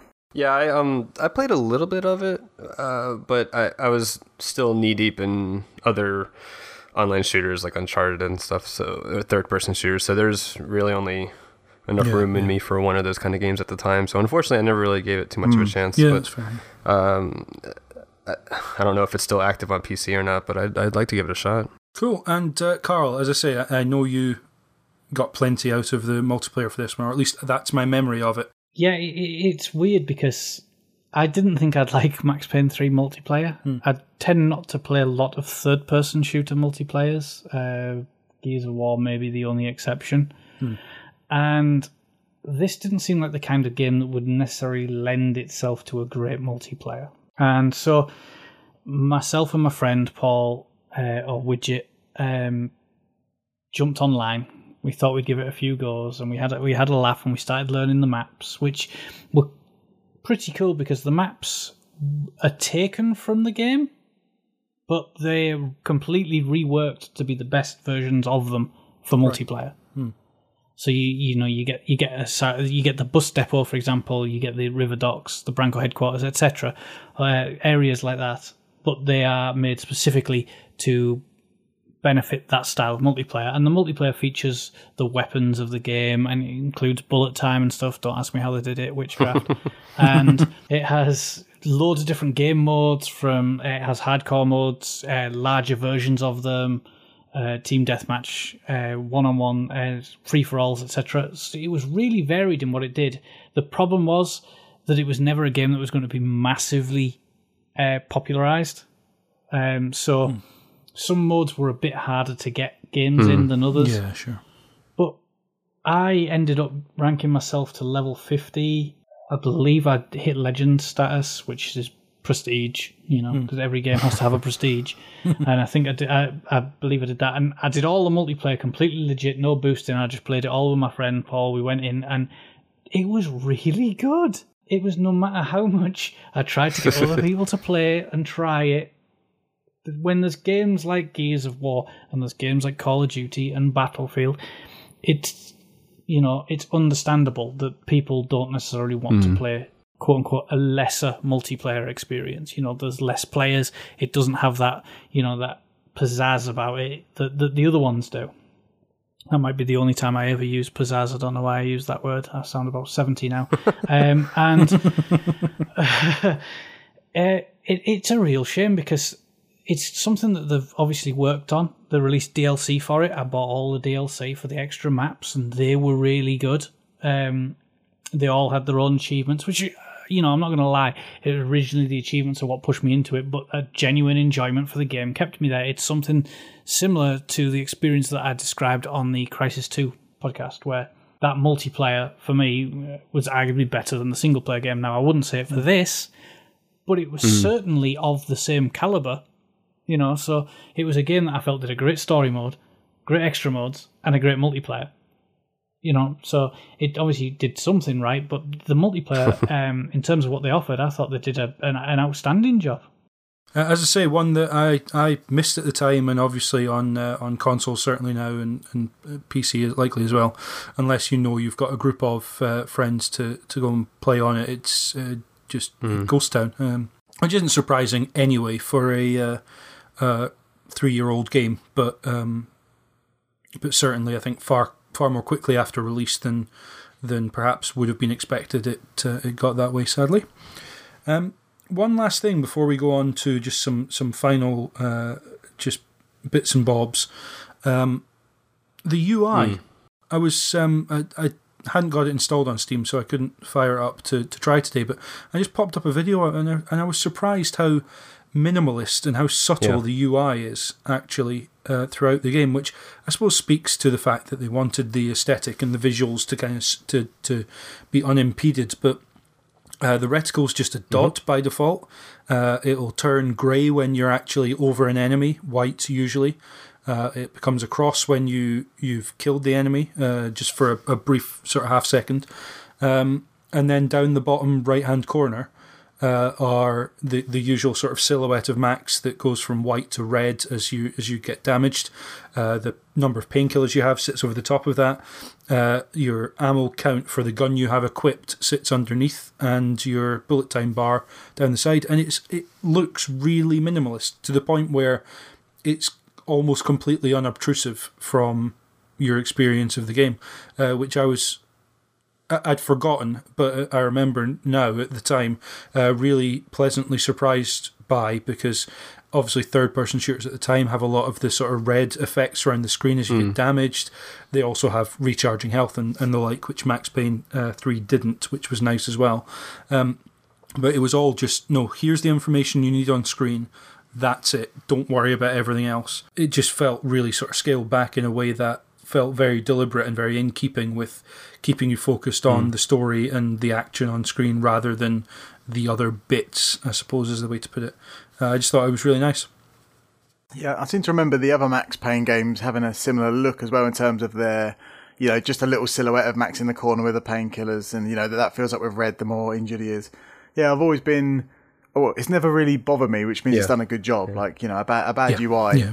Can you know can ruin a game really. But uh, yeah, Max Payne three, even with the weapon wheel, Mm. it never felt in the way. It never felt like you know, oh, you know, I wish these things would fade away. Like even some games nowadays, I feel like we've got. Well, I say we. I feel like the games industry has progressed really well with uh, UI and you know all that uh, guff. But yeah, Max Payne three is minimalist, but you know, really, really effective.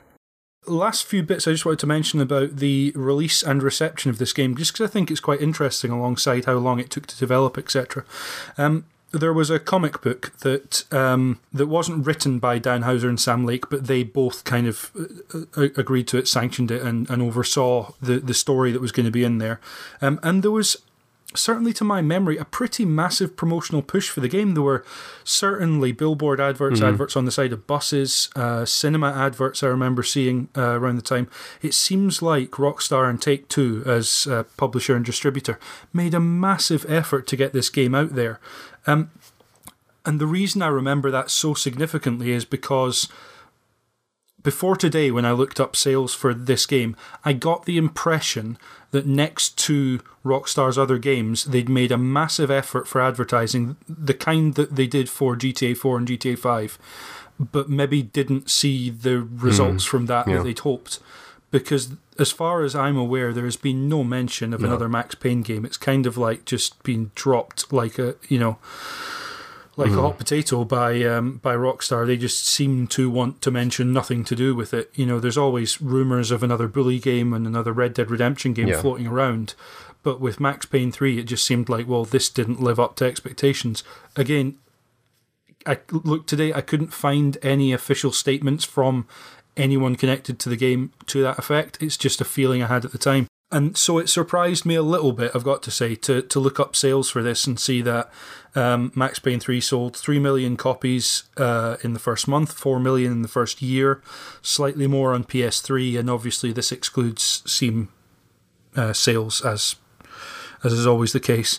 Um, it also, I remember, and, and was uh, correct in thinking, seemed to be received by reviewers, you know, critically received really, really well. Uh, probably better than I think the general public uh, seemed to overall uh, receive the game. Uh, again, I'm making judgment calls on stuff, you know, Metacritic of 86 or 87, depending upon um, which which version, and uh, I think only one negative review amongst all three different versions of the game that Metacritic uh, look at. And you can't take what VGChartz or Metacritic have to say as as evidence or facts necessarily, but as as a, um, a sort of loose barometer, it just seemed like a very interesting game in terms of the way.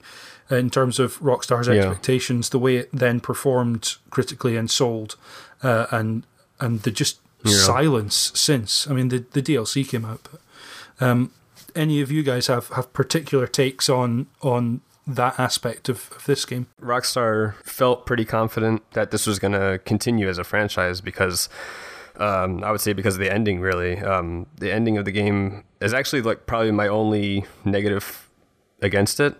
Um, the way it ends, how it is, you know, he's just in another country and he's got like a bag of assuming of cash or, or his just belongings or something and he's uh, you know he's on a beach and he's drinking some kind of you know alcoholic or, or I don't know what that is maybe a soda or something.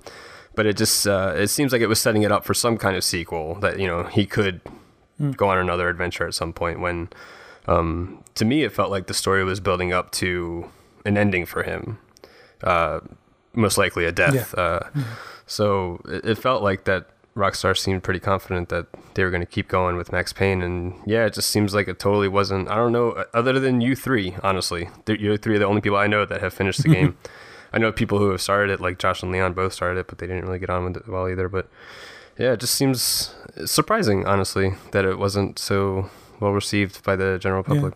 There doesn't seem a whole lot of information either before or after in terms of demand or uh, like sales. So to actually see those numbers is a little bit surprising. I probably would have assumed it did a little bit worse. Yeah, me too. Um, I'm also s- surprised that the Metacritic is so high, which I guess I shouldn't be because nearly everyone I've spoken to has a lot of positive things to say about it, aside from the people that would say that the visual aspect would give them a headache or they didn't quite click with the story, which you know, this, this game absolutely does focus on the story. So if you don't get that, then you know you're not going to enjoy the experience. But I think a lot of it comes down to, Mm-hmm. despite the fact that Rockstar published Max Payne 2, uh, Max Payne does not seem like a Rockstar franchise.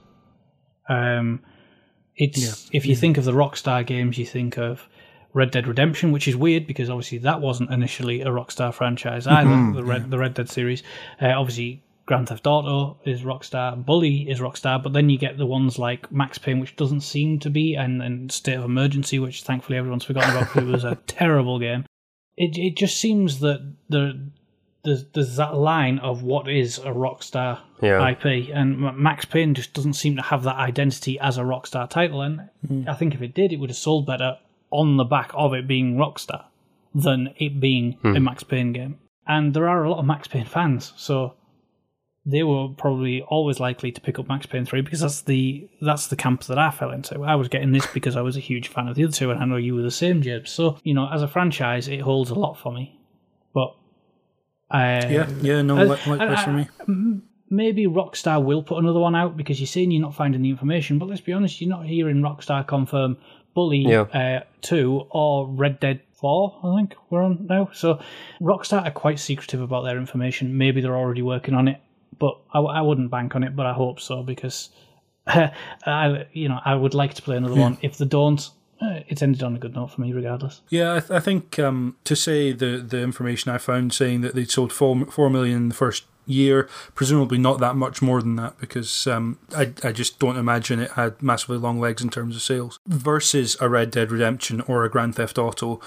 Those sales aren't what Rockstar would expect. So if the game cost anything like what those games cost to develop, which obviously Red Dead Redemption's kind of in a field of its own in that respect, or the marketing money they put towards it was anything like those games, the return probably isn't what would have been expected because we're talking 10 to 20 million copies sold for for your average um, Rockstar big game. Mm. But this did feel like something that could coexist to me. It, it, it not in in terms of what I think of as a Rockstar game, but in terms of like knowing that Manhunt comes from Rockstar or LA Noire comes from Rockstar.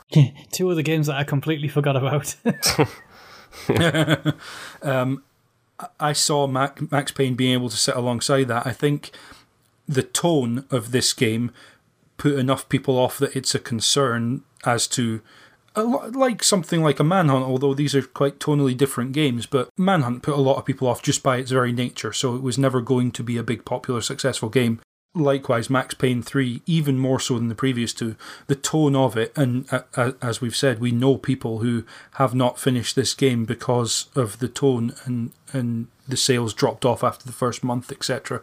It seems like actually playing the game did put some people off, but that's not to say it couldn't be a lesser um, tier title that Rockstar could keep going. It just Yeah. it doesn't sound like there's much happening.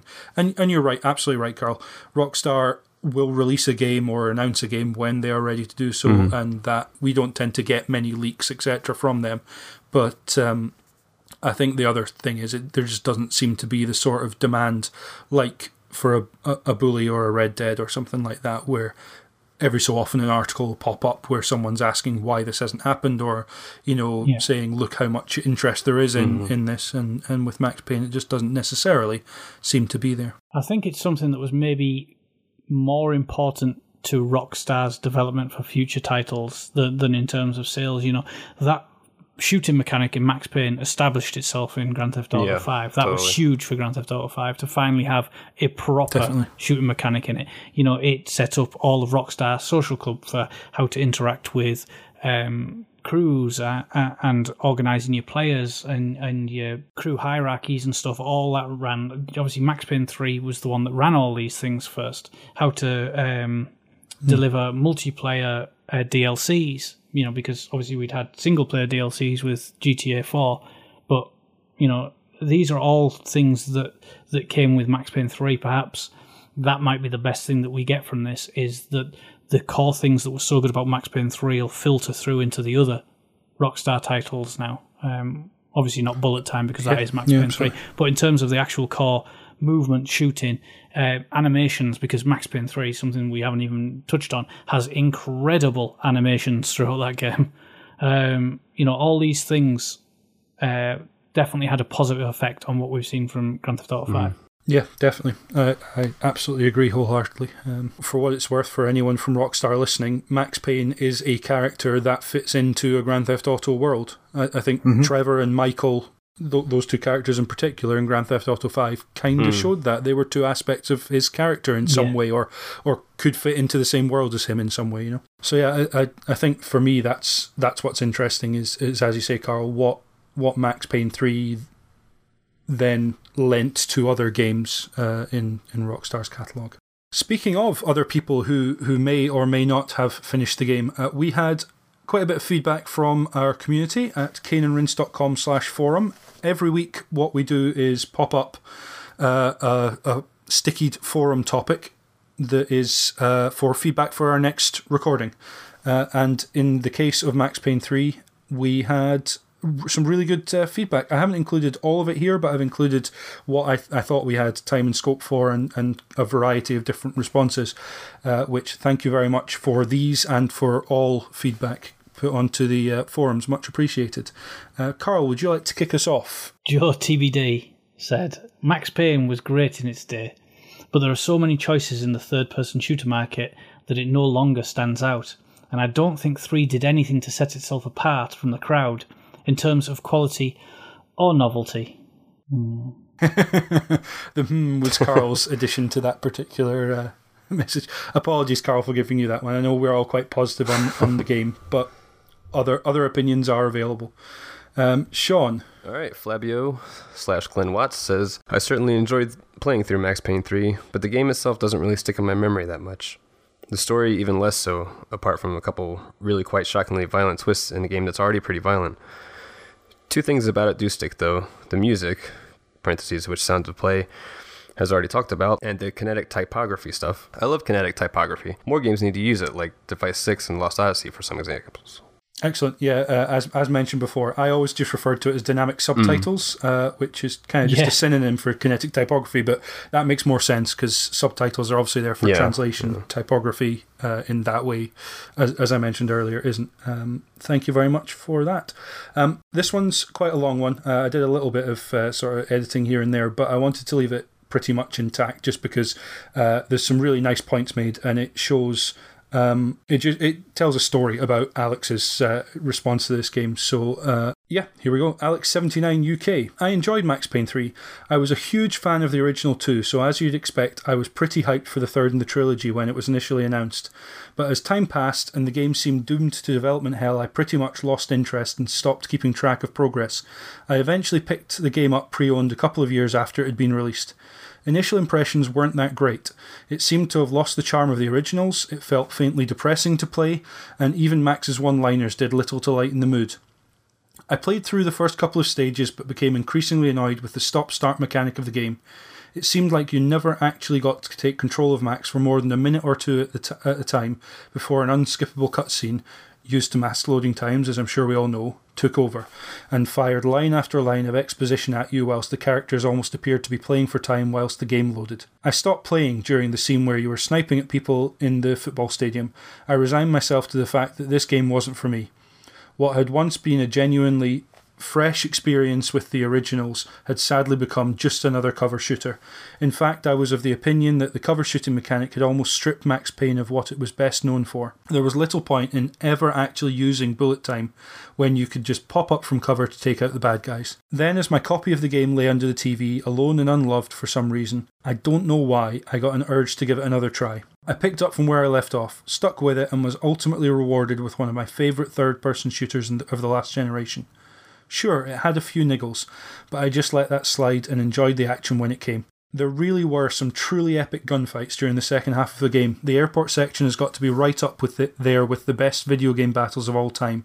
Just the grand scale of the action, the surging music driving you on, all leading towards a bloody explosive finale. The game had its dull points. You could sit and pick faults with it all day long, but if you could overlook these and take the game for what it is a brainless shooter with a stupid story you'll have a lot of fun with it. The graphics were excellent, Poverty stricken favelas have never looked better. The audio was incredible, hooked up through 5.1 speakers and a decent sub. It's lucky the riot police weren't crashing through my front door. And the gunplay, surely the most important part of any shooter, was excellent. I remember hoping once I'd finished the game that Rockstar would wholesale lift the shooting elements of Max Payne 3 and drop them right into GTA 5, and they pretty much did. I never got involved with the multiplayer, so I can't comment on that. But as a single player experience, if you can sit through an almost mind numbingly boring first two or three hours, the game is brilliant. Whew, a long one, but I, I hope it's it's obvious yeah. why I thought it was important to, to, to sort of go through that. I think there's a lot of really uh, cool points made and a really nice story that um, Alex obviously kind of didn't gel with the game, but then managed to uh, after a bit of uh, mm-hmm. a bit of sticking with it. Chase, 210 says, My favourite Rockstar game, alongside uh, with Red Dead Redemption. I dig the soundtrack, got the right length, like the story, even though it's pretty stupid and riddled with plot holes of its own creation. I like the character of Max Payne, even though he's a whining git. I like the gameplay. In my mind, it's the best shooting Rockstar has ever put into a game, and the bullet time is a great addition. I don't think I've played the multiplayer even once, though. It's probably a ghost town these days. Yeah, sadly, sadly so. We also have an email from Josh Crow who contacted us via our email address, podcast at caneandrinse.com. Uh, his email, like Alex79UK's forum post, is quite a long one, but hopefully, as I'm reading it, you'll see why. It kind of tells a, a story of his, uh, his emotions and feelings about the game, and I think it makes sense to, to leave intact. So here we go. Josh Crow via email says Max Payne 3 is a weird one for me. I fully admit to being part of minority by saying this, but I am a self confessed superfan of the first two games. I know almost every word of the script for the first game, and I'm not far behind with the second. I can even tolerate the movie. Just. But this game has never been able to sit truly right with me, to the extent that I can't really find it within me to brand this game the title of being the third entry into the series. One positive I can definitely give this game is how gorgeous it looks. It easily rubs shoulders with the likes of Heavy Rain and The Last of Us, and for the most part, it's brimming with vibrant colours, which is no doubt reflective of the setting. It made a pleasant change from the bland colour palette the previous games offered. It was amazing to see what the modern generation of gaming could offer at the time. And after having played it, played it again only weeks ago to coincide with the podcast schedule, I'm happy to report that it looks just as good today as it did when it was first released. My real bugbear with this game is the story. It's difficult to really say why, because this game, just like all of their others, is a labour of love, and I have always trusted Rockstar to create worlds with rich characters and organic environments, but I can't help but find this story particularly jarring. I completely understand their decision to take the story this way. And it does make sense to have it set in a location that is as far away from Max's own comfort zone as possible. Needless to say, the superfan in me certainly did not expect to see Max Payne getting lost down the rabbit hole of a Brazilian favela in a third installment. And as the game goes on, it becomes apparent that even Max himself shares that exact sentiment.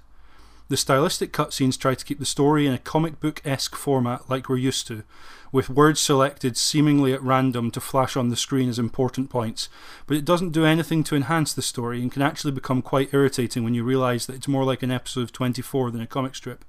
Although the setting is well grounded and set well within the boundaries of reality, and despite that infamous airport scene arguably being the standout moment of the entire game, it all just seems rather strange. I completely understand that Max is a visual stereotype of a gun toting American in an alien land that has completely turned its back on him, but I really feel like it just doesn't fit.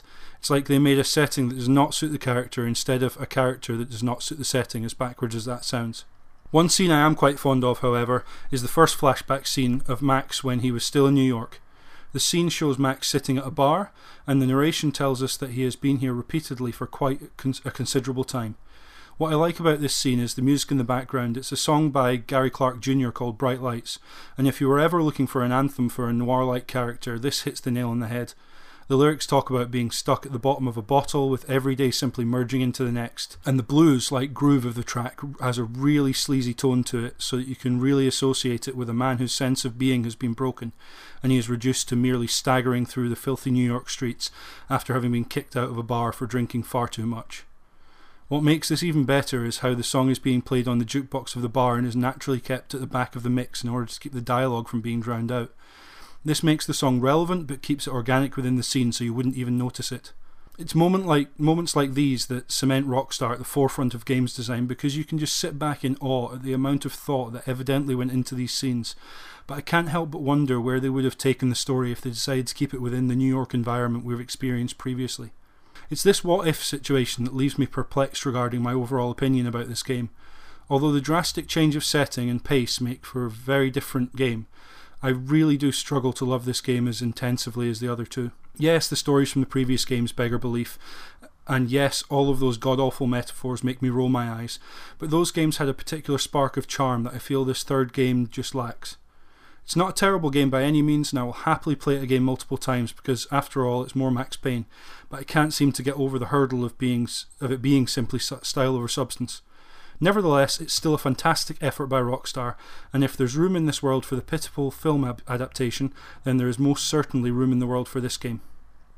That was just uh, an excellent email. Thank you very, very much, Josh. Um, slightly different to our, our, own opinions, which we'll come to in a second, but um, but yeah, just uh, j- just really well put. So thank you very much for that. And the the last of our community contributions come via the form of three word reviews. On the day of recording, we send out a tweet just to ask for reviews of the game, but limited to only three words. So look out for those uh, periodically from at Cane and Rinse, our Twitter account. Uh, and we had several today. Darren, would you like to kick us off? Hmm. Alex79UK says, Persistence is rewarded. Uh, Todinho, uh, also Daniel Gomez. Hilarious foreign accents with a winky face because Daniel Gomez is from Brazil, where the hmm. game is sent. Sent? Set. Oh, jeez, words not coming easily. Anyway, thank you, Daniel. Gavla 255. Brilliant bullet time. Adder Black 39 says favorite game 2012. Spilt Milk Studio says Turgid Denzel Simulator. You're laughing because you thought I said turd, aren't you? Yeah. yeah.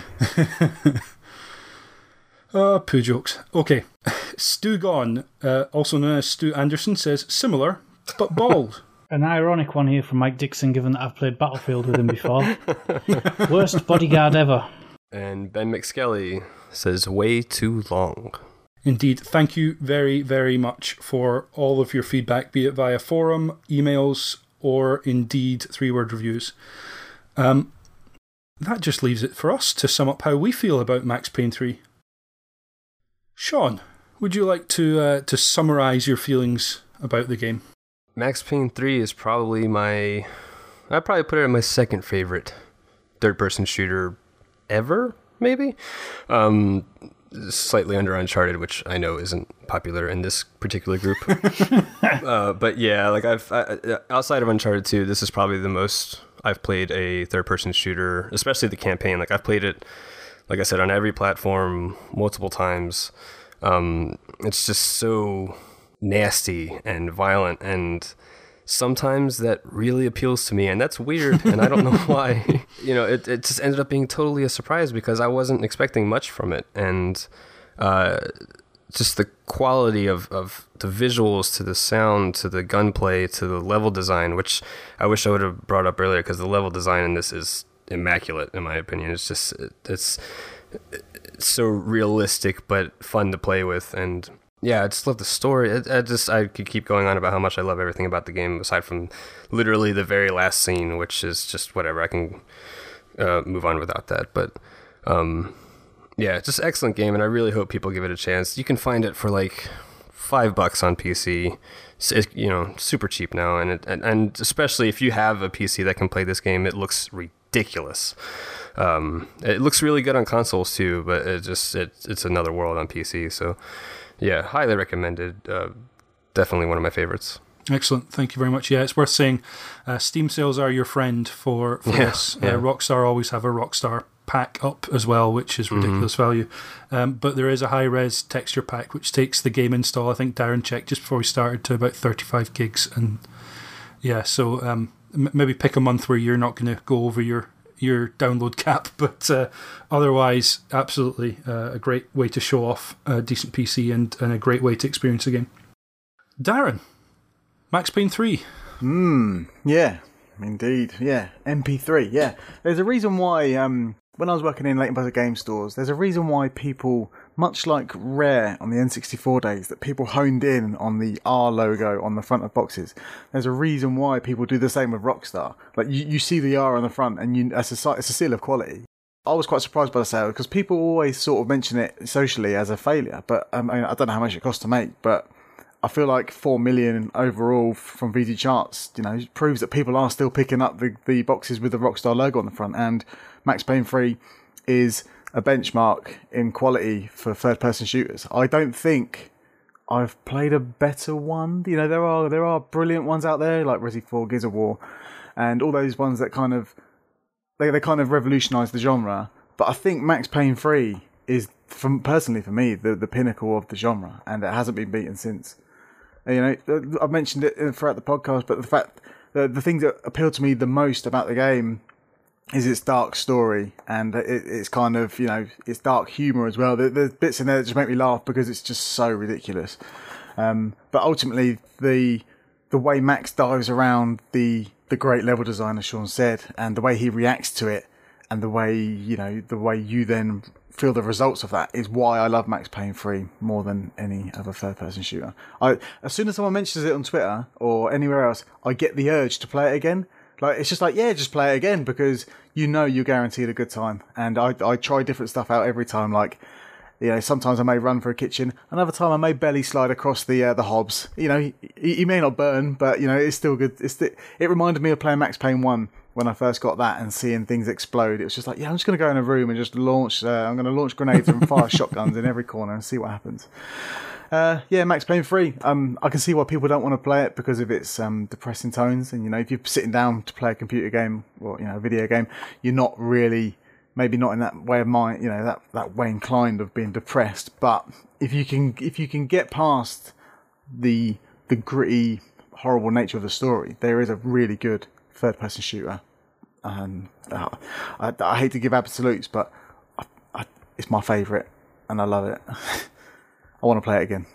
Excellent, thank you very much. In some ways, I kind of wish I could sit here and and explain why there are aspects about Max Payne 3 I shouldn't like we seem to be fairly uniformly positive about the game, which isn't always a great thing. I think we've been able to to talk about plenty of aspects that that um, that worked for us and, and why, and explain why, and, and justify perhaps our opinions. But to watch, as I did today, to watch some footage of Max Payne 3 being played, it is kind of a counterpoint to Gears of War in terms of the speed and everything. And as a third person shooter, it doesn't, it feel, it looks very different to that as well as feels very different.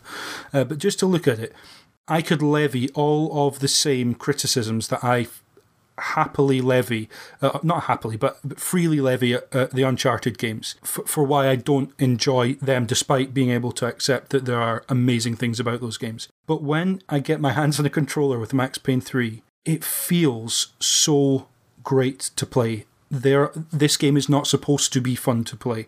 Nothing about this game is supposed to be fun to play for the first experience.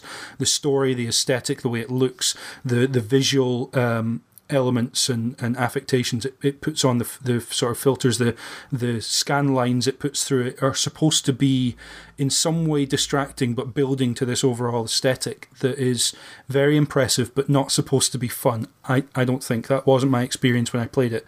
However the thing that drew me to it, despite what could be seen as negatives uh, that would certainly things that would put people off as barriers to the game.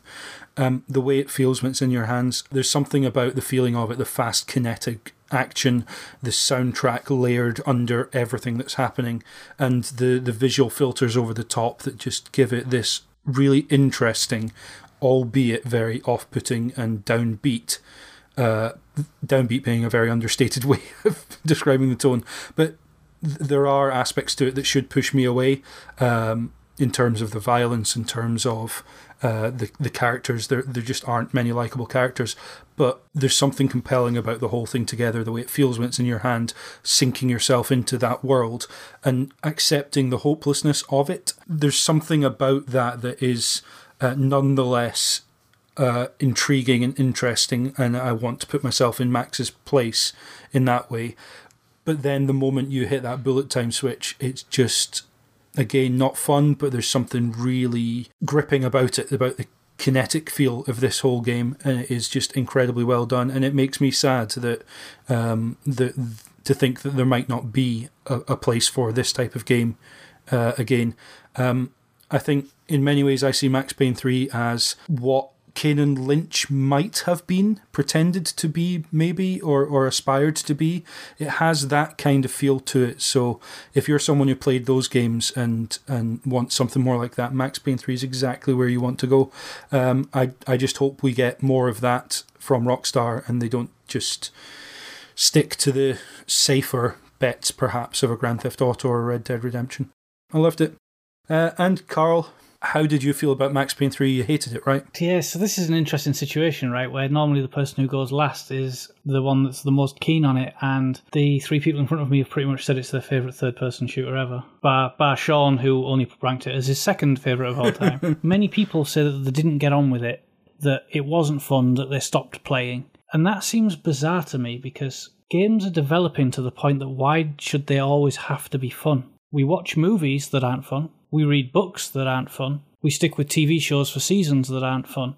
And yet, we're left to believe that video games can't try and be bold, or they can be too miserable or too gritty, you know. And, and this game was brave enough to go for that. And, and I can only praise Rockstar for a, a they've, they've stuck with the story, which, you, you know, at times people can say it's silly. Is it any sillier than any other video game story? No, not really the fact that they actually went with a, a story that was somewhat based in a reality.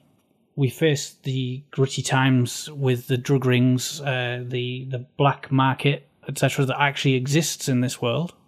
You know, we've got a character who is completely self-aware that he's not a good person. You know, we're surrounded with characters that we don't like, but we know that people like that do exist. You know, we've got these these rich kids who are spoilt brats. Hey, guess what? They're everywhere. You know, do we are we supposed to like them? No, but they're important to the story and the development of it. So for me, I thought as a whole package, the story delivered was uh, entirely bold by Rockstar to go with it, and I think they pulled it off really, really well, and that really added to it. My first story, uh, my first time through the story, that was my entire focus. You know, uh, as Jim said, it took 12 to 14 hours for me. And in that, I took in the story. I enjoyed it. Sure, the loading times were long, but hey, guess what? If I'm getting a story delivered to me, I have not got a problem. You know, it's, it's better than a, a stationary black loading screen. It's got a gunplay mechanic which is very arguably best in class. And, and, and we're flooded with great third person games, you know, Dead Space, Tomb Raider, Gears of War, Uncharted. They're, they're all big profile third person games, and I'd rank this shooting mechanic ahead of any of them. Sean mentioned it at the start of his wrap up that we wish we'd talk about the world design, and I truly wish we did because there's 14 levels in this game, two of which are flashbacks, and all of them have absolutely sublime level design. That level design also went into the multiplayer where they were reworked for a better multiplayer experience. That's a lot of time and effort that's gone into it. I find it very hard to criticize any of the areas that you go into. They're all believable, they're all based in real world locations, you know, from the Panama River to uh, the Branco headquarters to um, New Jersey to the to the Irish bars. The way that you can play it you know it's a linear game it's a linear story but you can still approach how you uh, the action completely different. Do you stick behind cover or do you take the run and gun method? Do you use the explo- uh, explosions of the cars and the environment around you? How do you play it? Do you, do you, are you conservative or are you bold? It's it offers a lot in that that, that many other games don't. It's got animations which are just unbelievable. It really shows off the engine. There's a part where you're walking through Brazil and you can watch some kids playing football in a little playground and it's absolutely mind blowing how good the animation is in that. And that's something that you don't even look at. It's not a focus of the game. You go and find it. You've got story that you can uh, look up in the world with the collectibles, with the evidence that you can find. That's all there. That's completely optional to the player. You you know you've got moments of twists and turns. It there's elements of a thriller. You know, does Passos sell you out? Doesn't he sell you out? Does it really matter if he does because he's done more good than he's done bad for you? Do you understand his plight because he wants to protect the girl that he loves? All that is in there. And it evolves around the player. And on beyond all that and the ending and the boss fights, which I couldn't criticize any of them. I actually genuinely liked every sort of well, the two boss battles towards the end of the game. Really enjoyed them. Um, and then this game does this really strange thing. I preferred every consecutive playthrough. I enjoyed this game the more I played it. You know, stuff didn't become less special. The the gameplay mechanics actually improved because I found that I could actually utilize the world that I'd learned in previous playthroughs to have, you know, the quote unquote perfect play. The the modes with New York Minute absolutely lean towards that. My New York Minute hardcore play I probably enjoyed, despite you know that the, the, the stress that we all get, all the frustrations when something goes wrong. I probably enjoyed that more than my approach through the single player game the first time, and I really enjoyed that. They tried a lot with Max Payne 3. It had more to it than it probably had any right to have. You know, they, they really went to town for something that was never going to get the sales or the drive that something like GTA would. You know, that that, that was never going to happen. We I think everyone expected that Rockstar themselves and Take Two will have been exactly the same. But what they actually got was a product that was far beyond what many, even myself, who was a huge Max Payne fan, could have expected. You know, this game went through development hell, came out the other side smelling of roses. How often is that not the case? There are little things, if I wanted to nitpick in this, that, that I would have proper issues with. But for a game that, you know, I happily spent £100 on the collector's edition, I then went and spent another £100 to buy it for my friend for his birthday because I thought he would appreciate it. I have bought this game for several other people. I have bought it on the PC as well. And I still enjoy playing through it. You can get this game from the local supermarkets for about £5. You can get it cheaper than that in a Steam sale. That is an absolute bargain for what is arguably the best in class for shooter mechanics. You may not get on with the story, but for the price that you can pick this up, it's so worth trying that I just think it would be absolutely ridiculous for people to continue to write this off because it's not noir. You know, Max Payne has developed, games have developed over the last 10 years, over the, you know, since Max Payne came out. Why, why shouldn't it have made a bold move in a different direction? For me, it's all the better for it. This game is one of my favourite third person shooters that I've ever played, and it was certainly my favourite game of 2012. You can get this for absolute pennies in any sale. I implore you to buy it. And that is our final word on the matter. Um, it only remains for me to thank Sean O'Brien, Karl Moon, and Darren Gargett. I am about to reach for the painkillers, and you will hear some health as a result. But before that point, uh, is for me to remind you that in issue 175, you will need to bring Pritt Stick, some Blu Tack, and a roll of double sided sticky tape as we attempt to reassemble the shattered memories of Silent Hill. Thank you very much for joining us. See you next time.